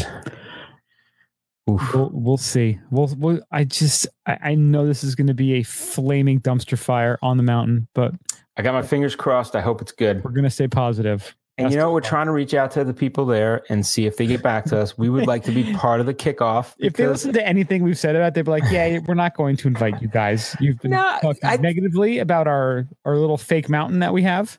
you know, they're from the they're from the area and they know We break bowls here. the mall is deserves to get its balls broken. But them in the mall, I, I think it's great. Yeah, I'm glad they're opening up. and we want to be invited for the opening and whatever other chapters you have. pretty pleased with sugar on top. exactly. And speaking of being invited and going places, being invited, you don't have to be invited to go places. You just Shoot. go. you just go. You just go. Just go. You don't have to be invited to the American Dream. You can just go and ski there. And perhaps you want to go and have a couple beers Exactly. in Wow. Germany at the end of September. Yes. So our main topic today, it is the end of September, which means it's Oktoberfest time. It is. So Mario, you're actually going to be going again to So- Oktoberfest in Germany. So this is where like it's funny. Like I talked to Brian, I'm like, well, I may be going to Oktoberfest. And I talked to my girlfriend, I'm like, she's like, no, I took off. We're going to Oktoberfest. I'm like, okay, but I'm still like, I don't know. I'm a cynical son of a bitch. I'm like, until I land and I step my foot out of the plane and I'm like in Germany, walking down the street, then I believe I'm going to Oktoberfest. So, um, yeah, we're talking about going in for the last day of Oktoberfest this year. And it's a celebration cool. of beer in Germany and a harvest. Um, I think sadly a lot of people don't get the the reason why Oktoberfest is there. And I know, you know, with your German upbringing, um, and people that I know that are German and being there and knowing actual Germans, uh, it's a very prideful time for them. It's it's very classical, very historic, and uh, it's just kind of cool, right? Like it's it's not just beer and it's not just slamming beers and it's about a festival for you know that was set up years ago and uh it's just pretty cool so So now you've gone there before. So you kind of Yes. have an idea of what to expect. yeah so i think anybody that's gone there for a day or two like you get the lay of the land pretty quick um if you look on the map there is i think they call it Theresen Theresienwiese is the the street that goes or Theresienstrasse or whatever the hell the street is but it's kind of like this this oval on the map. And that's where all the festival happens. Uh it's pretty big. It's just to the lower left of the uh, Königsplatz, where the, the big train station is. So if you get to the airport, you take the bus to the train station, walk from the train station. There's a ton of hotels right there, and then boom, you get to this. Uh, the they call it the Theresienwiese, which is the Teresa Meadows, and it's basically the the fairgrounds. And this basically comes from, I guess there was a, what was the king? So King Ludwig married Teresa of Saxe Heidenbergenhausen. Heidenberghausen. Uh, and all the citizens of Munich were invited to attend festivities in front of the, the city gates to celebrate the royal event. And that's where they, they carved out this whole Theresienwiese, which is Ter- Theresian, um, Teresa's Meadow. in honor of the crown princess. So from then on, it it kind of transformed into like just a big festival. Then there was like you know they started with the beer, and the beer is when they actually started kind of signaling in the you know the harvest time and just to highlight some of the beers and it just took off and it's kind of pretty cool so, so this is the 186th Oktoberfest festival in Munich. Crazy, right? Yeah. They estimate so in 1910, an estimated 120,000 liters of beer were consumed. Right. Mm-hmm. So now the modern Oktoberfest, they always come out. I think I got to go to another site. I think I have to go to the actual site. But what it consists of, so they have, so it's this outdoor festival. They actually have rides for kids. They have a lot of food outside, and then they have beer tents. So there are large tents and there are small tents. And if you're ever going to go to one of these tents, the larger beer producers have the larger tents, and those tents usually fit um, anywhere from about five to six to there's one, the biggest one holds about 8,400 people inside. So they call wow. them tents because by law, they have to be put up and taken down every year. So they're not permanent structures. They're put up just for the three weeks or so of Oktoberfest. And you're talking, they call it a tent, but you walk in, you're like, holy crap, this is amazing. So it's sheltered if you're inside. Uh, usually most of them about 6,000 people inside. And then outside, where they have the beer gardens, those are the actual real beer gardens where you're just outside in these little areas um, usually about two to two to four thousand people fit out there. So one tent could actually serve probably about eight or nine or ten thousand people. Jeez. And from what I heard and looking at the list, I think there's supposed to be about um, I thought there was 12 or 14 big tents, and then the small tents are about I think somebody was telling me about 2000 to 1000. So it's 2000 inside and 1000 outside. Um, a lot smaller tents, but there's more of those all over the fairground. Uh, fairground opens, I think it's at 10 o'clock. They have official times posted, so don't quote me, but I think it's like 10, 10 30 in the morning. And that's the quote unquote first seating. And then in the afternoon, they have another seating, which is like three in the afternoon or so. Um, and it goes till like 11 30 at night, I think. Um, so if you're going to go in, you don't have to have a ticket or anything to go outside. To go inside, that's where if they reach maximum capacity, you have to have a ticket to get in. So they do sell tickets. Um, if it's not crowded, you could just walk in.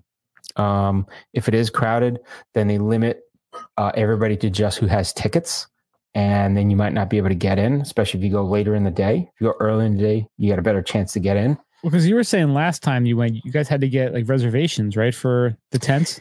Right. So Jan, I think it's January first or January tenth. It's like right around January. It's right around the New Year. Tickets go on sale, and you can actually buy tickets to reserve spots at tables in the big tents. Right.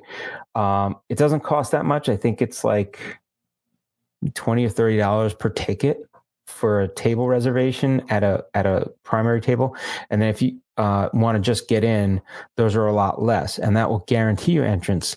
Um, you're able to keep those and trade them in for a refund until I think April.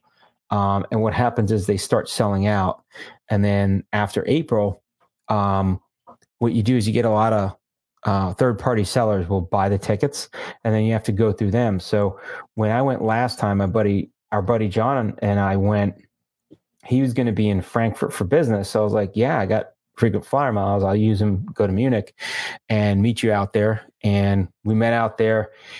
And what we had done is we decided like, it was like three weeks before um, we left. And Oktoberfest was, I think, going to be in the middle of Oktoberfest.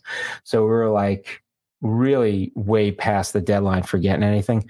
So we went through some company in the UK that was a third party seller.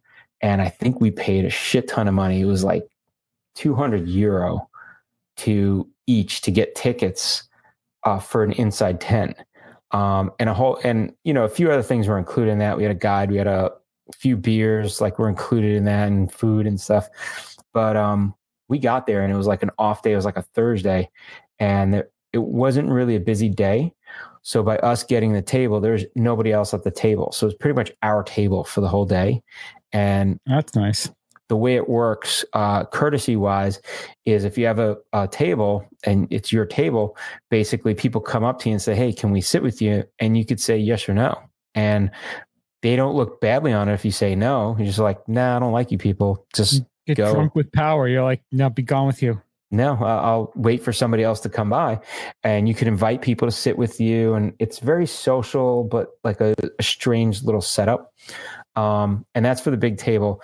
The other way to do it is if you see su- seats at a table that are available and, and there's only like two of you or three of you, it's pretty easy to just sneak in and be like, oh, do you mind if we sit there? And you just go. And if nobody has it, you just, you sit.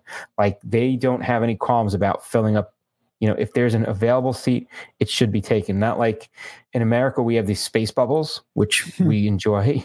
And that's why you'll, you know, using of urinals Personal space here, don't we? yeah, using urinals, guys. No, you don't go in the next urinal if there's a you leave a space between urinals. If you go sit down for lunch and there's a long table to sit at, you leave a space between the group next to you and you sit down. You don't sit belly, you know, you don't buckle right up to to the next person. Yeah, we're so used to like you pretty much take like the furthest possible spot. So it's always like the one end, then the other end, then someone goes in the middle, then someone goes between the two middles. You know, like it's- Yes. it's And it's inefficient. Like if you look at it like very when you go sit down at a bar, you go in, if you're by yourself, you go in, you're like, I'm not sitting right next to people. I'm going to sit in the middle of them, you know, but, but now you're taking up a middle space, one middle space, and you're screwing up maybe, you know, there could have been a uh, party of two next to either side of you if you did it the other way. So it's kind of, yeah.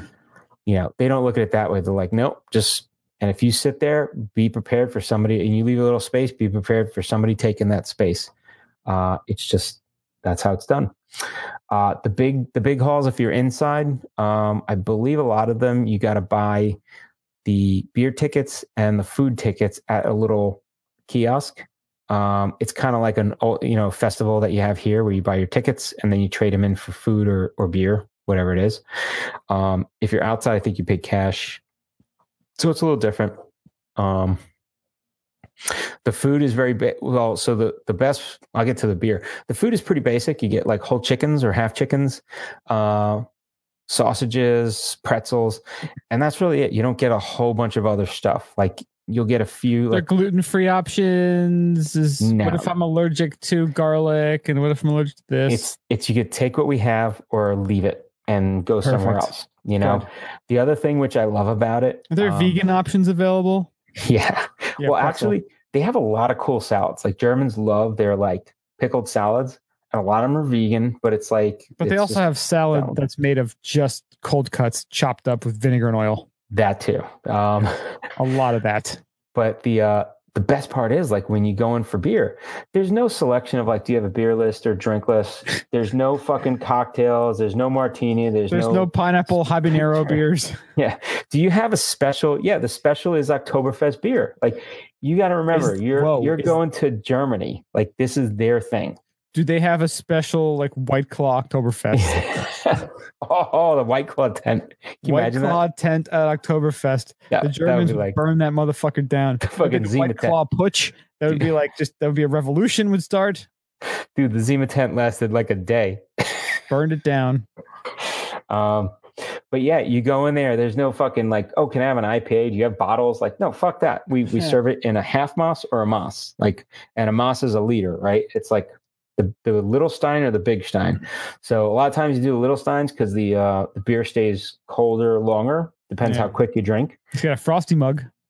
Frosty mug. Um, but they usually have People aren't checking their their phones for like the rating on the beers. uh so so basically you go into the I am guilty of that. I will admit it. I'm not saying it's not douchey, but I do do it. But the best part is you, you could relax because you walk into the Paulaner tent. You know what they're gonna have? Paulaner. That's it. That's it. And you know what you got? You got Oktoberfest beer that they brew special for Oktoberfest, maybe a Weiss and maybe a Dunkel, and Mhm. that's it. A white beer and a dark beer and the Oktoberfest. That's kind of all you're gonna get. If maybe they might throw a, a Heller in there, but usually it's just Oktoberfest beer or nothing. And then sometimes, a lot of times, they'll have a, a Weiss. Sometimes they'll have a Dunkel also, but um, yeah, it's kind of cool. And you, you, see all ages. There's a ton of Americans, ton of Brits that go there. So there's a lot of people speaking English. Um, it's pretty shocking to see how drunk some people get. Even me being like a hard drinker in college, like you will be shocked at people that get super hammered there. Well, don't they have a special lawn you go to to go and just kind of? So they have these these berms around, like it's kind of these berms around, and then it kind of sinks in, and that's where all the tents are. And on those berms, people just pass out, and the cops go around with the with um first aid people. Um, with Red Cross and they go around and check to make sure people aren't dead or dehydrated. And they actually have dudes that wear backpacks with hydration and they'll give people water because they're like, you're too dehydrated, drink some water. Look at and that. They, they let them pass out there and then they wake up and they go back into Oktoberfest and drink some more. It's crazy. They have their own jail. Womp womp. Yeah. It's, it's a big jail and cops go around. They're not fucking around. They're like, they dif- diffuse anything going on, which is good. Um, but yeah, it's cool. I mean, everybody's wearing their, you know, a lot of people wear the Tracht, which is the the man's costume, which is you know the nice shirt and the, the uh, lederhosen. lederhosen, and the women wear the dirndls, the nice little dresses, and you'll see like there'll be kids there, like going to do kid stuff, and then inside the tents, it's you know young, you know, college age kids are actually some of the Germans are like, I think 17, 16 and up. They'll go in there like in, in little groups because they're going away to college and they kind of go into that together. Um, and then you'll see older people there just kind of hanging out, all dressed up, you know, usually with the waistcoat and they, they're walking in with their, with their girl and just hanging out, having a, having a little beer and then enjoying some of the music and then they leave, you know. Those Germans love their goddamn matching uniforms, don't they? Yeah. But, you know, they go and they enjoy the food and they enjoy having a beer. And a lot of them have that as tradition and they're very traditional, which is, is kind of cool to see. Uh, Yeah. And then after Oktoberfest closes up for the night, then around the whole Oktoberfest area, there's nightclubs that pop up that just start pumping up at like 11 30 12 o'clock at night. And they go to like, dip, dip, Johnny Dip, dip, Johnny, Johnny Dip. yeah. Now we didn't go to any because we were just too worn out. But um, What's I mean? That's like if you guys start. What like what time would you guys start drinking when you and John went? So we went for three days. Now the last day we planned, we went to a Bayern Munich uh, soccer game. Mhm. So that day was already carved out. So we had two days to do stuff. Now one of those days was the day we flew in. Now I got like three hours of sleep because I didn't sleep on the plane. Took an hour and a half nap before John got to the hotel, and then we went out right from there. And we lasted probably till about twelve o'clock at night, and then I was just ready to fall asleep anywhere. I had to get Mhm. back. Uh, the next day we went, uh, walked around town. So that was, we didn't even go to Oktoberfest till about, I think, four o'clock, three, four o'clock. Uh, the next day we roamed around town, actually did some sightseeing around Munich, which is kind of cool. So the residence, the Glockenspiel, like went to the Hofbrauhaus to eat something. So Augustiner. Um, so you get to see like the little local historical thing. And then we went, said, all right, let's uh, suit up and we'll go into uh, Oktoberfest again. Went in around four o'clock, sat outside, met a bunch of people, hung out. It was pretty fun. Um, actually had a really good time then too. So everybody's so just they're nicer. Let's put it that way. The Germans, the actual Germans, are nicer. Mhm. Uh, you'll just run into so many people. I ran into so many people from New Jersey and New York. I was like, what the fuck? You know, it's just weird. They're like, hey, you're gonna go ski at that uh, American Dream when it opens next year? Right. Hope they got these Forget it. I'm gonna be there. Forget about it. So it was pretty cool. Uh, there's some stories that came out from Oktoberfest recently. Uh, I put them in the show notes, Brian. Um, but it was the Atlantic did uh, some photos uh, for Oktoberfest this year already because it just opened up this weekend and it's closing next weekend. So I think it runs for about two weeks, maybe week, uh, two and a half weeks. Yeah, it's two weeks. Um, so they're saying six million visitors are expected. Isn't that crazy? Wow, six million, huh? Over two weeks. Um, and they're saying Oktoberfest beer this year. And this is a big deal. Like Germans will get pissed off over this. It, it like, it's like a, a the price of gas. They're like an Oktoberfest beer this year, a one liter is twelve ninety nine. Amer uh twelve ninety nine American, 11, 1180 euros. So Um, and they show, you know, opening Oktoberfest, bunch of people with their stuff. Uh, let me tell you, if you do go there and all you're doing is Oktoberfest, one or two days is good. I think I've said this before, so that's why we're planning to do the one day, just boom, in and out. Um, I don't think we'll be sightseeing a lot of Munich. We may, um, but you know, we'll see Oktoberfest, and then if you have more days, you you got to fill it up with like some sightseeing because there, there's so much cool stuff to see. Uh, but John, when I went with him, was reserved about wearing the tracht, you know, the lederhosen and the hat and all that shit. He's like, I, I feel like an asshole. I feel like I'm wearing a costume. I'm like, dude, don't worry about it. We get out and then we walk around town for about, we were walking for like maybe 20 minutes. And he's like, oh, I'm glad I wore this because everybody's wearing, like, you'll see so many people wearing all that stuff. You might feel stupid as an American, but I tell you, once you're there, and you're walking around a little, you're like, yeah, this isn't bad. This is all right. I want to look like all these other assholes. I know. Yeah. Brian, you got to come with us, man. I got to tell you, I jump on a flight. I don't, I, I, and stuff I changes don't feel every like year. I need to go to. I don't. There's nothing that's making me go. Oh my god! I have to go to Oktoberfest. I don't know. I just. Yeah, I, I would say it's just cool to see once. Other drunks anywhere. You know, I well, can even if you don't do the drunk thing, just to see it, have a beer or two, like you go in the day. Like if you don't want to deal with all the drunk assholes, just go in the day a little bit, hang out, and then kind of see the music, have some food, hang out, and then walk around Munich. It's kind of cool. You know, it just seems like a lot of traveling for that. Yeah. And they have like some big rides there and stuff, but uh, I don't, I don't know about going to the. Like ride. if I had unlimited vacation, sure, I'd go there and hang out a bit. It just, I don't. Yeah. I don't know it doesn't it doesn't seem super appealing to me. Maybe I'm just coming like a crotchety old man. I don't know what it is. Well, it's cool. They show the picture. If you're looking at that slideshow, they show the picture of the Hofbrau tent um, inside, and it has like hops hanging from the ceiling, like hop chandeliers hanging from the ceiling. This is a freaking tent. And they got like chandeliers, a big stage with like all the stuff. People is that sitting number 16? Yes, 16. Yeah. So crazy. It's cool. Well, and in anything, you're going to get crazy people, and there's some weird shit that gets done. So, uh, Hofbrauhaus is known for this. Um, and we went like, so we met the guide. So we went that first day with the guide. They took us in, and we were talking to her, and um, she was pretty cool. And we went back the next day, and she actually gave us tickets to get into another place. And they were walking around with her. She was actually showing us some of the other tents. And um, we went to the Hofbrauhaus, house. and while we were there, some dude stood up on a table. And we're like, what the hell is that about? Because everybody started cheering him. She's like, well, if you put at least one foot on the table, I think it was, you don't have to stand on the table, but you put one foot up and you stand up, that means you're going to drink your entire rest of your beer. so this dude stood up and he had like a full liter pitcher, you know, and that's the, the mug they give you, the big ass. And it was probably about three quarters full and I tell you what, he did the whole thing, and everybody's like, "Yay!" And I'm like, he's gonna hurl so bad after, yeah. but uh, it was kind of cool. It just gets a little crazy, and you get so Hofbrau House is known for being a little bit more of a crazy tent. Augustiner, a little bit lower key. We went to Paulaner's, like the classic. So every tent has its little mojo. And it depends what kind of beer you like too. So uh, keep that in mind.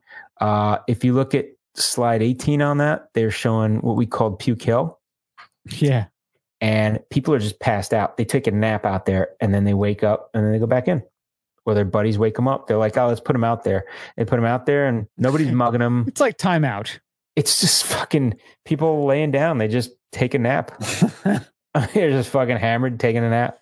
Hit the reset button, get back in there. That's crazy. That's awesome. And then, you know, they they have oompa bands and they have like traditional dancers and some people like you'll see wearing like some of the traditional. So I got my lederhosen from uh from Amazon, like Amazon Prime delivered that shit. Um, and it was good, but then you see some of the the legit stuff and it's like, wow, this is like heirloom like lederhosen that got passed like the guy like like they killed the deer that they made the lederhosen out of like 95 oh, years ago. Yeah, it's crazy, man. So, uh, and then uh, there's another article they're talking about. So, the German a German court ruled that hangovers are an illness, and they did this um, Monday, which is just after Oktoberfest started, and they're saying uh, advertising is its products as such and the court is unlawful. They're saying the manufacturer of the alleged hangover cure was not named in the drug ruling. So they're saying like um, the definition of an illness is even a small or temporary disruptions of the body's normal functioning, which includes the symptoms of a hangover, nausea, fatigue, headaches, and dizziness. So I think it's pretty funny that they did that. Good timing for that. Yeah. Good timing. They timed it right.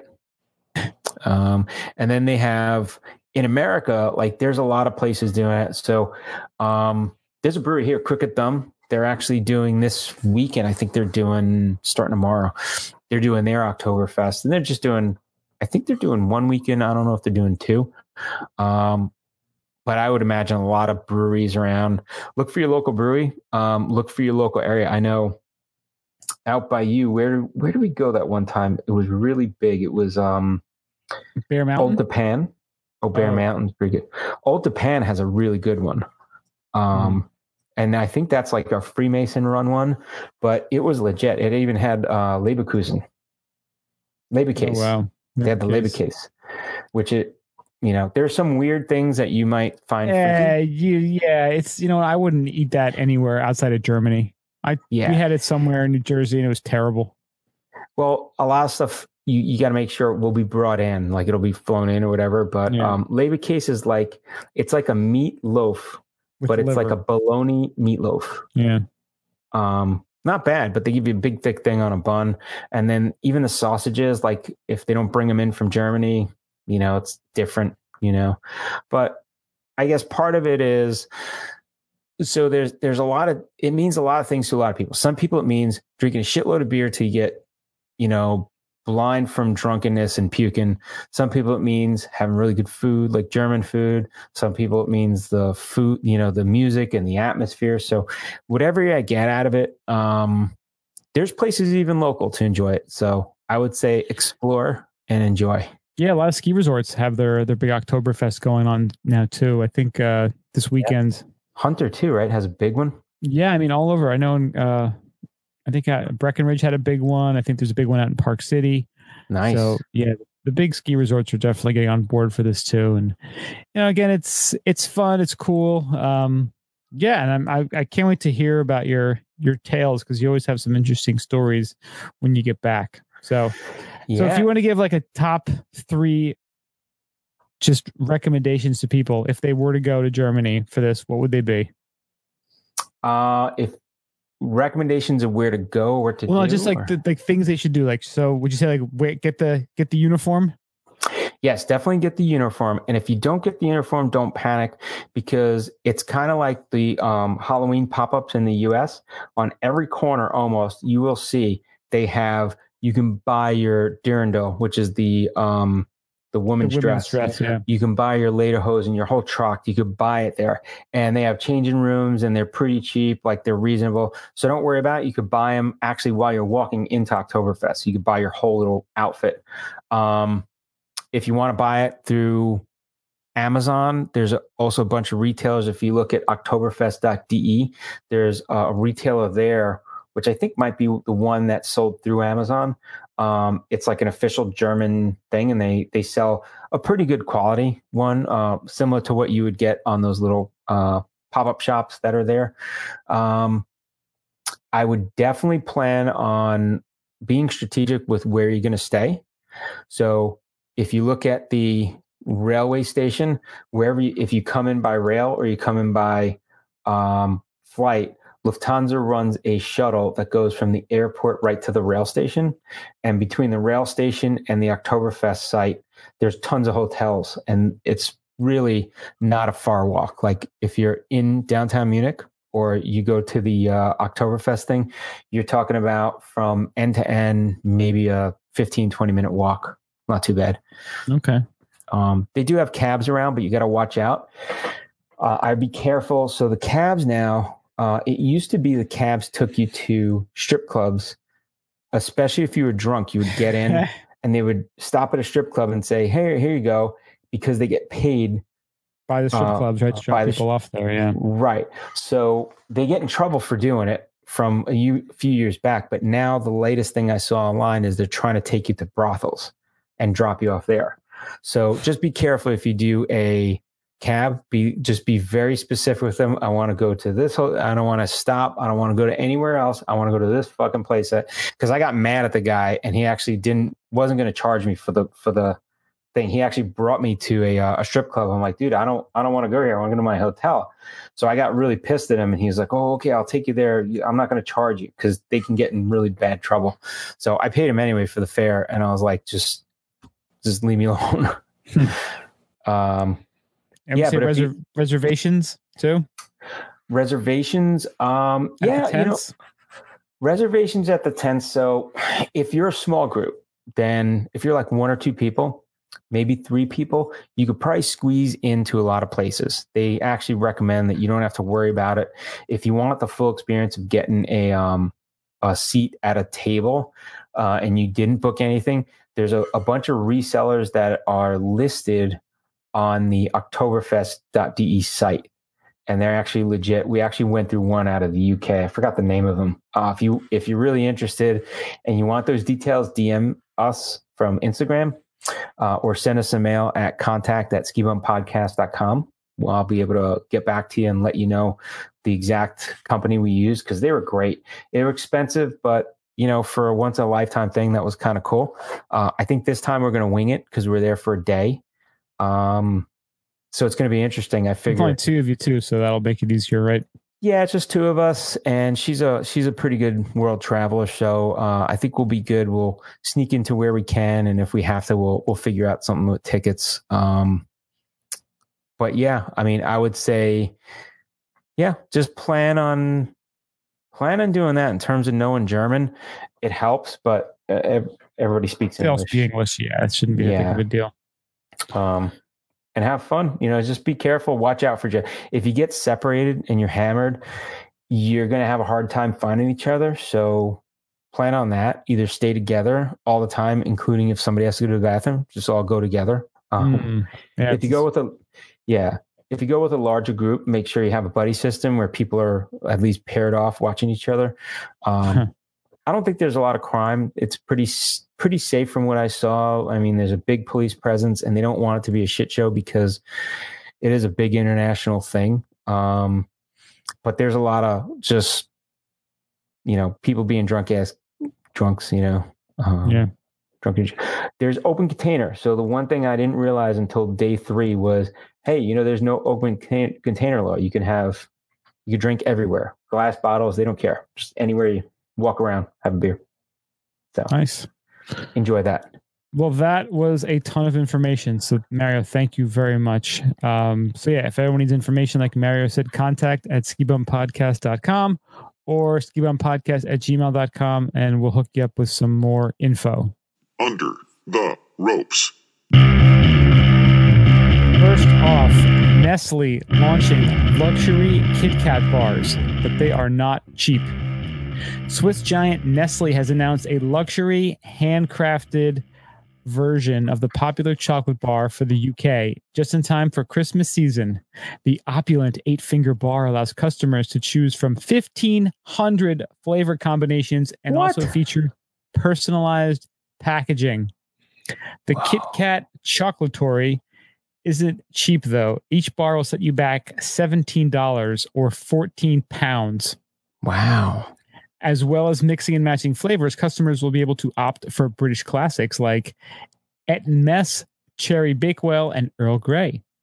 Whiskey and ginger bars are also available as the flavor the company doesn't describe but calls Jewels of the East. Hmm. So this is this is kind of crazy. I've always been a fan of the Kit Kat. Probably I love if I, Kit if I had to choose a, a I'm not a big candy person. I don't like to eat it too much, but if I were, that's that or like Reese's peanut butter cups are kind of my go-to. Hmm. So the idea of making these custom Kit Kats is pretty awesome. See, but here's where it goes weird for me, right? So once you start playing around too much with it, it stops being a Kit Kat. Exactly. It's You know a what I whole mean? new thing then. Yeah. Let's talk about like using like ruby cocoa beans and you know if you're adding like fruit to it, like it should really be. You know, I'll give you if you want to go dark chocolate, white chocolate.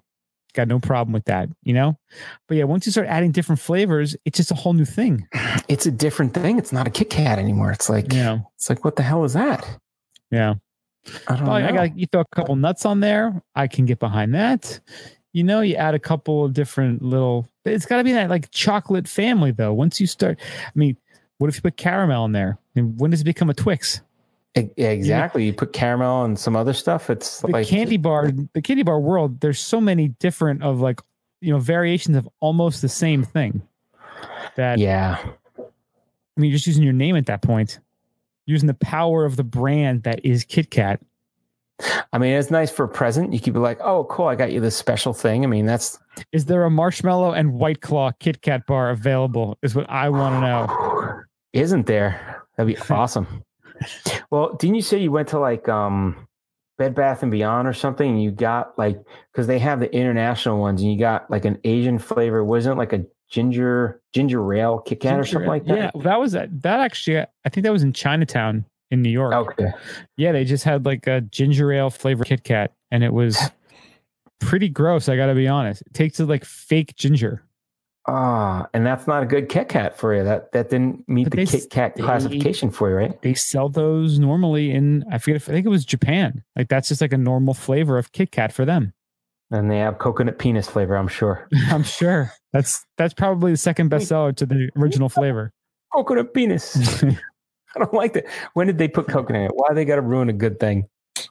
Coconut can work, but uh, the mix with penis, I don't know. Maybe that's Wasn't regular penis okay? And they got to add coconut to this? it's it's been delicious for hundreds of thousands of years. Why would you mess with the flavor now?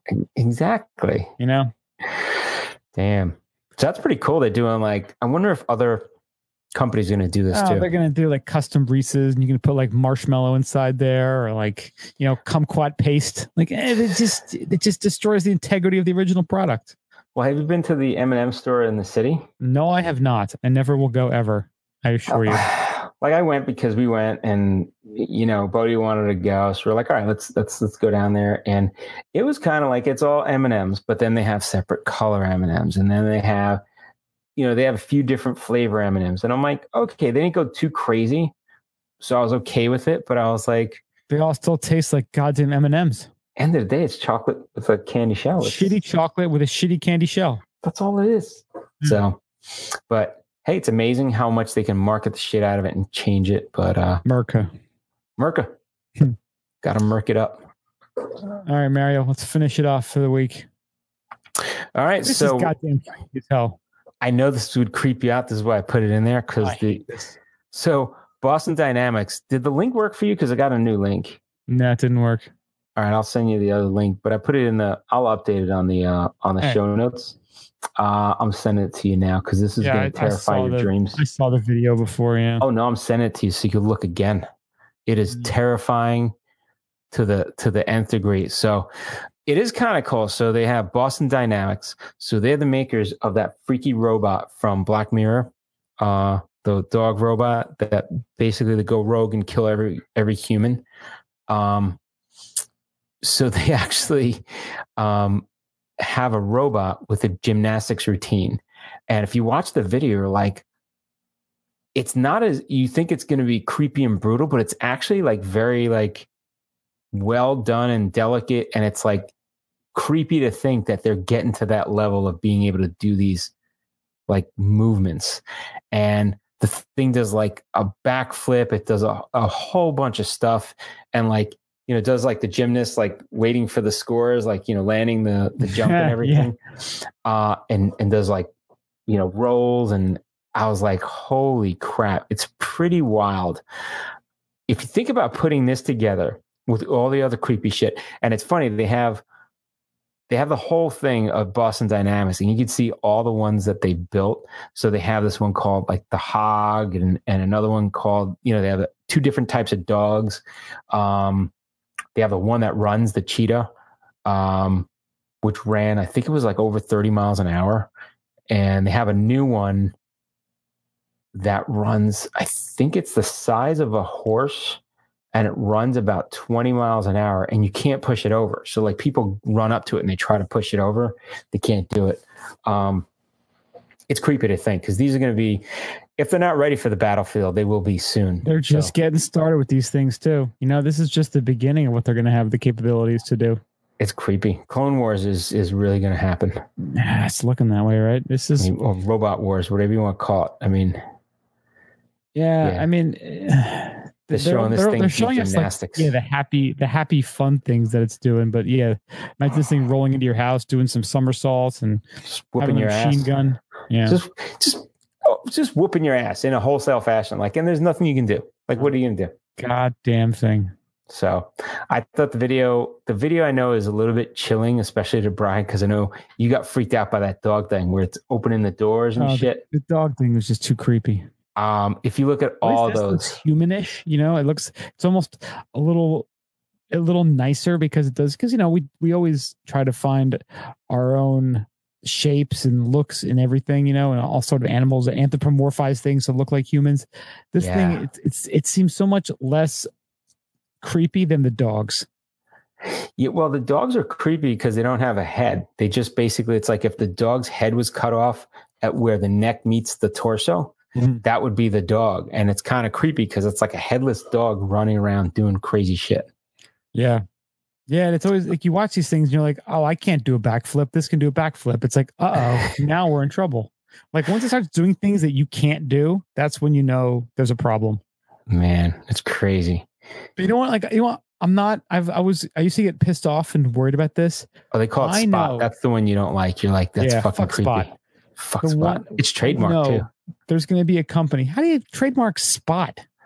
I don't know. That's It's- bullshit it's- too. Spot with a little R, which is um Well, think about this. They have these companies that are coming up with these robots. There's definitely going to be the counter company that has like a device that you just keep on your hand that can just like shut that whole system down. you You know?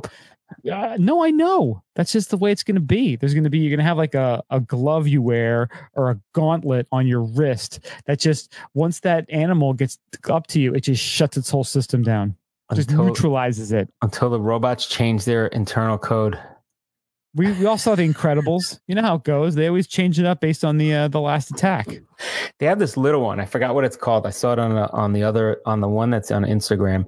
Um, it's tiny. It's like the size of like a frisbee, like a round, and it jumps in the air like it could jump from the from the ground up to a roof. It's fucking fuck creepy too.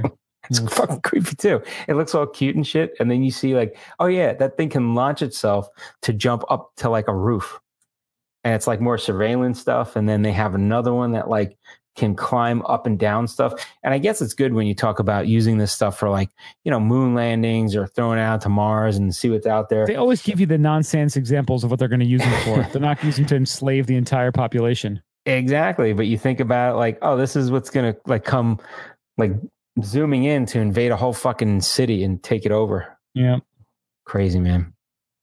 we all know how this is going to end. Dude, between that and the drones that go in a swarm now, like I'm freaked out. Do you see the video of the guy in in jail? The there was the drone that delivered the drugs. Oh, really? Oh my god, there's like the prison camera footage. You see a guy look up and the drone like he's like uh, just a bag drops in. The guy like goes and like grabs it and like tries to play all cool. Like Get out of here. yeah, you got to look for that. Drone delivers drugs to jail. Jail, Amazon, drone delivery. There it is. I knew they were going to do it. Only a matter of time. Dude, I, I don't know how El Chapo's still in jail. Isn't he dead? Oh, is he? I thought they Maybe killed that's El why. Chapo. Oh yeah, I'm watching this. I'm watching this thing now. The video. Dude's Yeah. in the yard playing. They're playing cornhole. He's like hanging out. I was like, what the hell's that up there? Oh no, El Chapo is still alive. I don't know why I thought he was dead. He's worth fourteen billion dollars. Holy shit! Yeah, well, that's a It's called it's called hustle. It's hustle, man. It's called goddamn hustling. Well, he was in the city for a while, right? Waiting Probably. trial. Yeah, Yeah, they have that.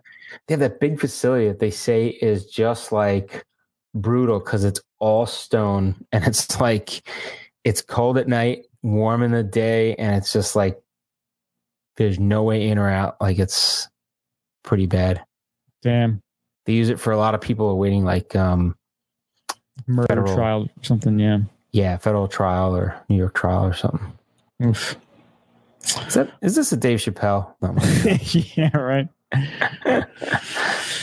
All right. Well, we're ending on that not so happy note, but thank you so much for listening, Mario. Hopefully, uh, I think we're podcast before Oktoberfest, but if somehow Yeah. you sneak out early, have a great time. But I think we will be on once more Yeah. before.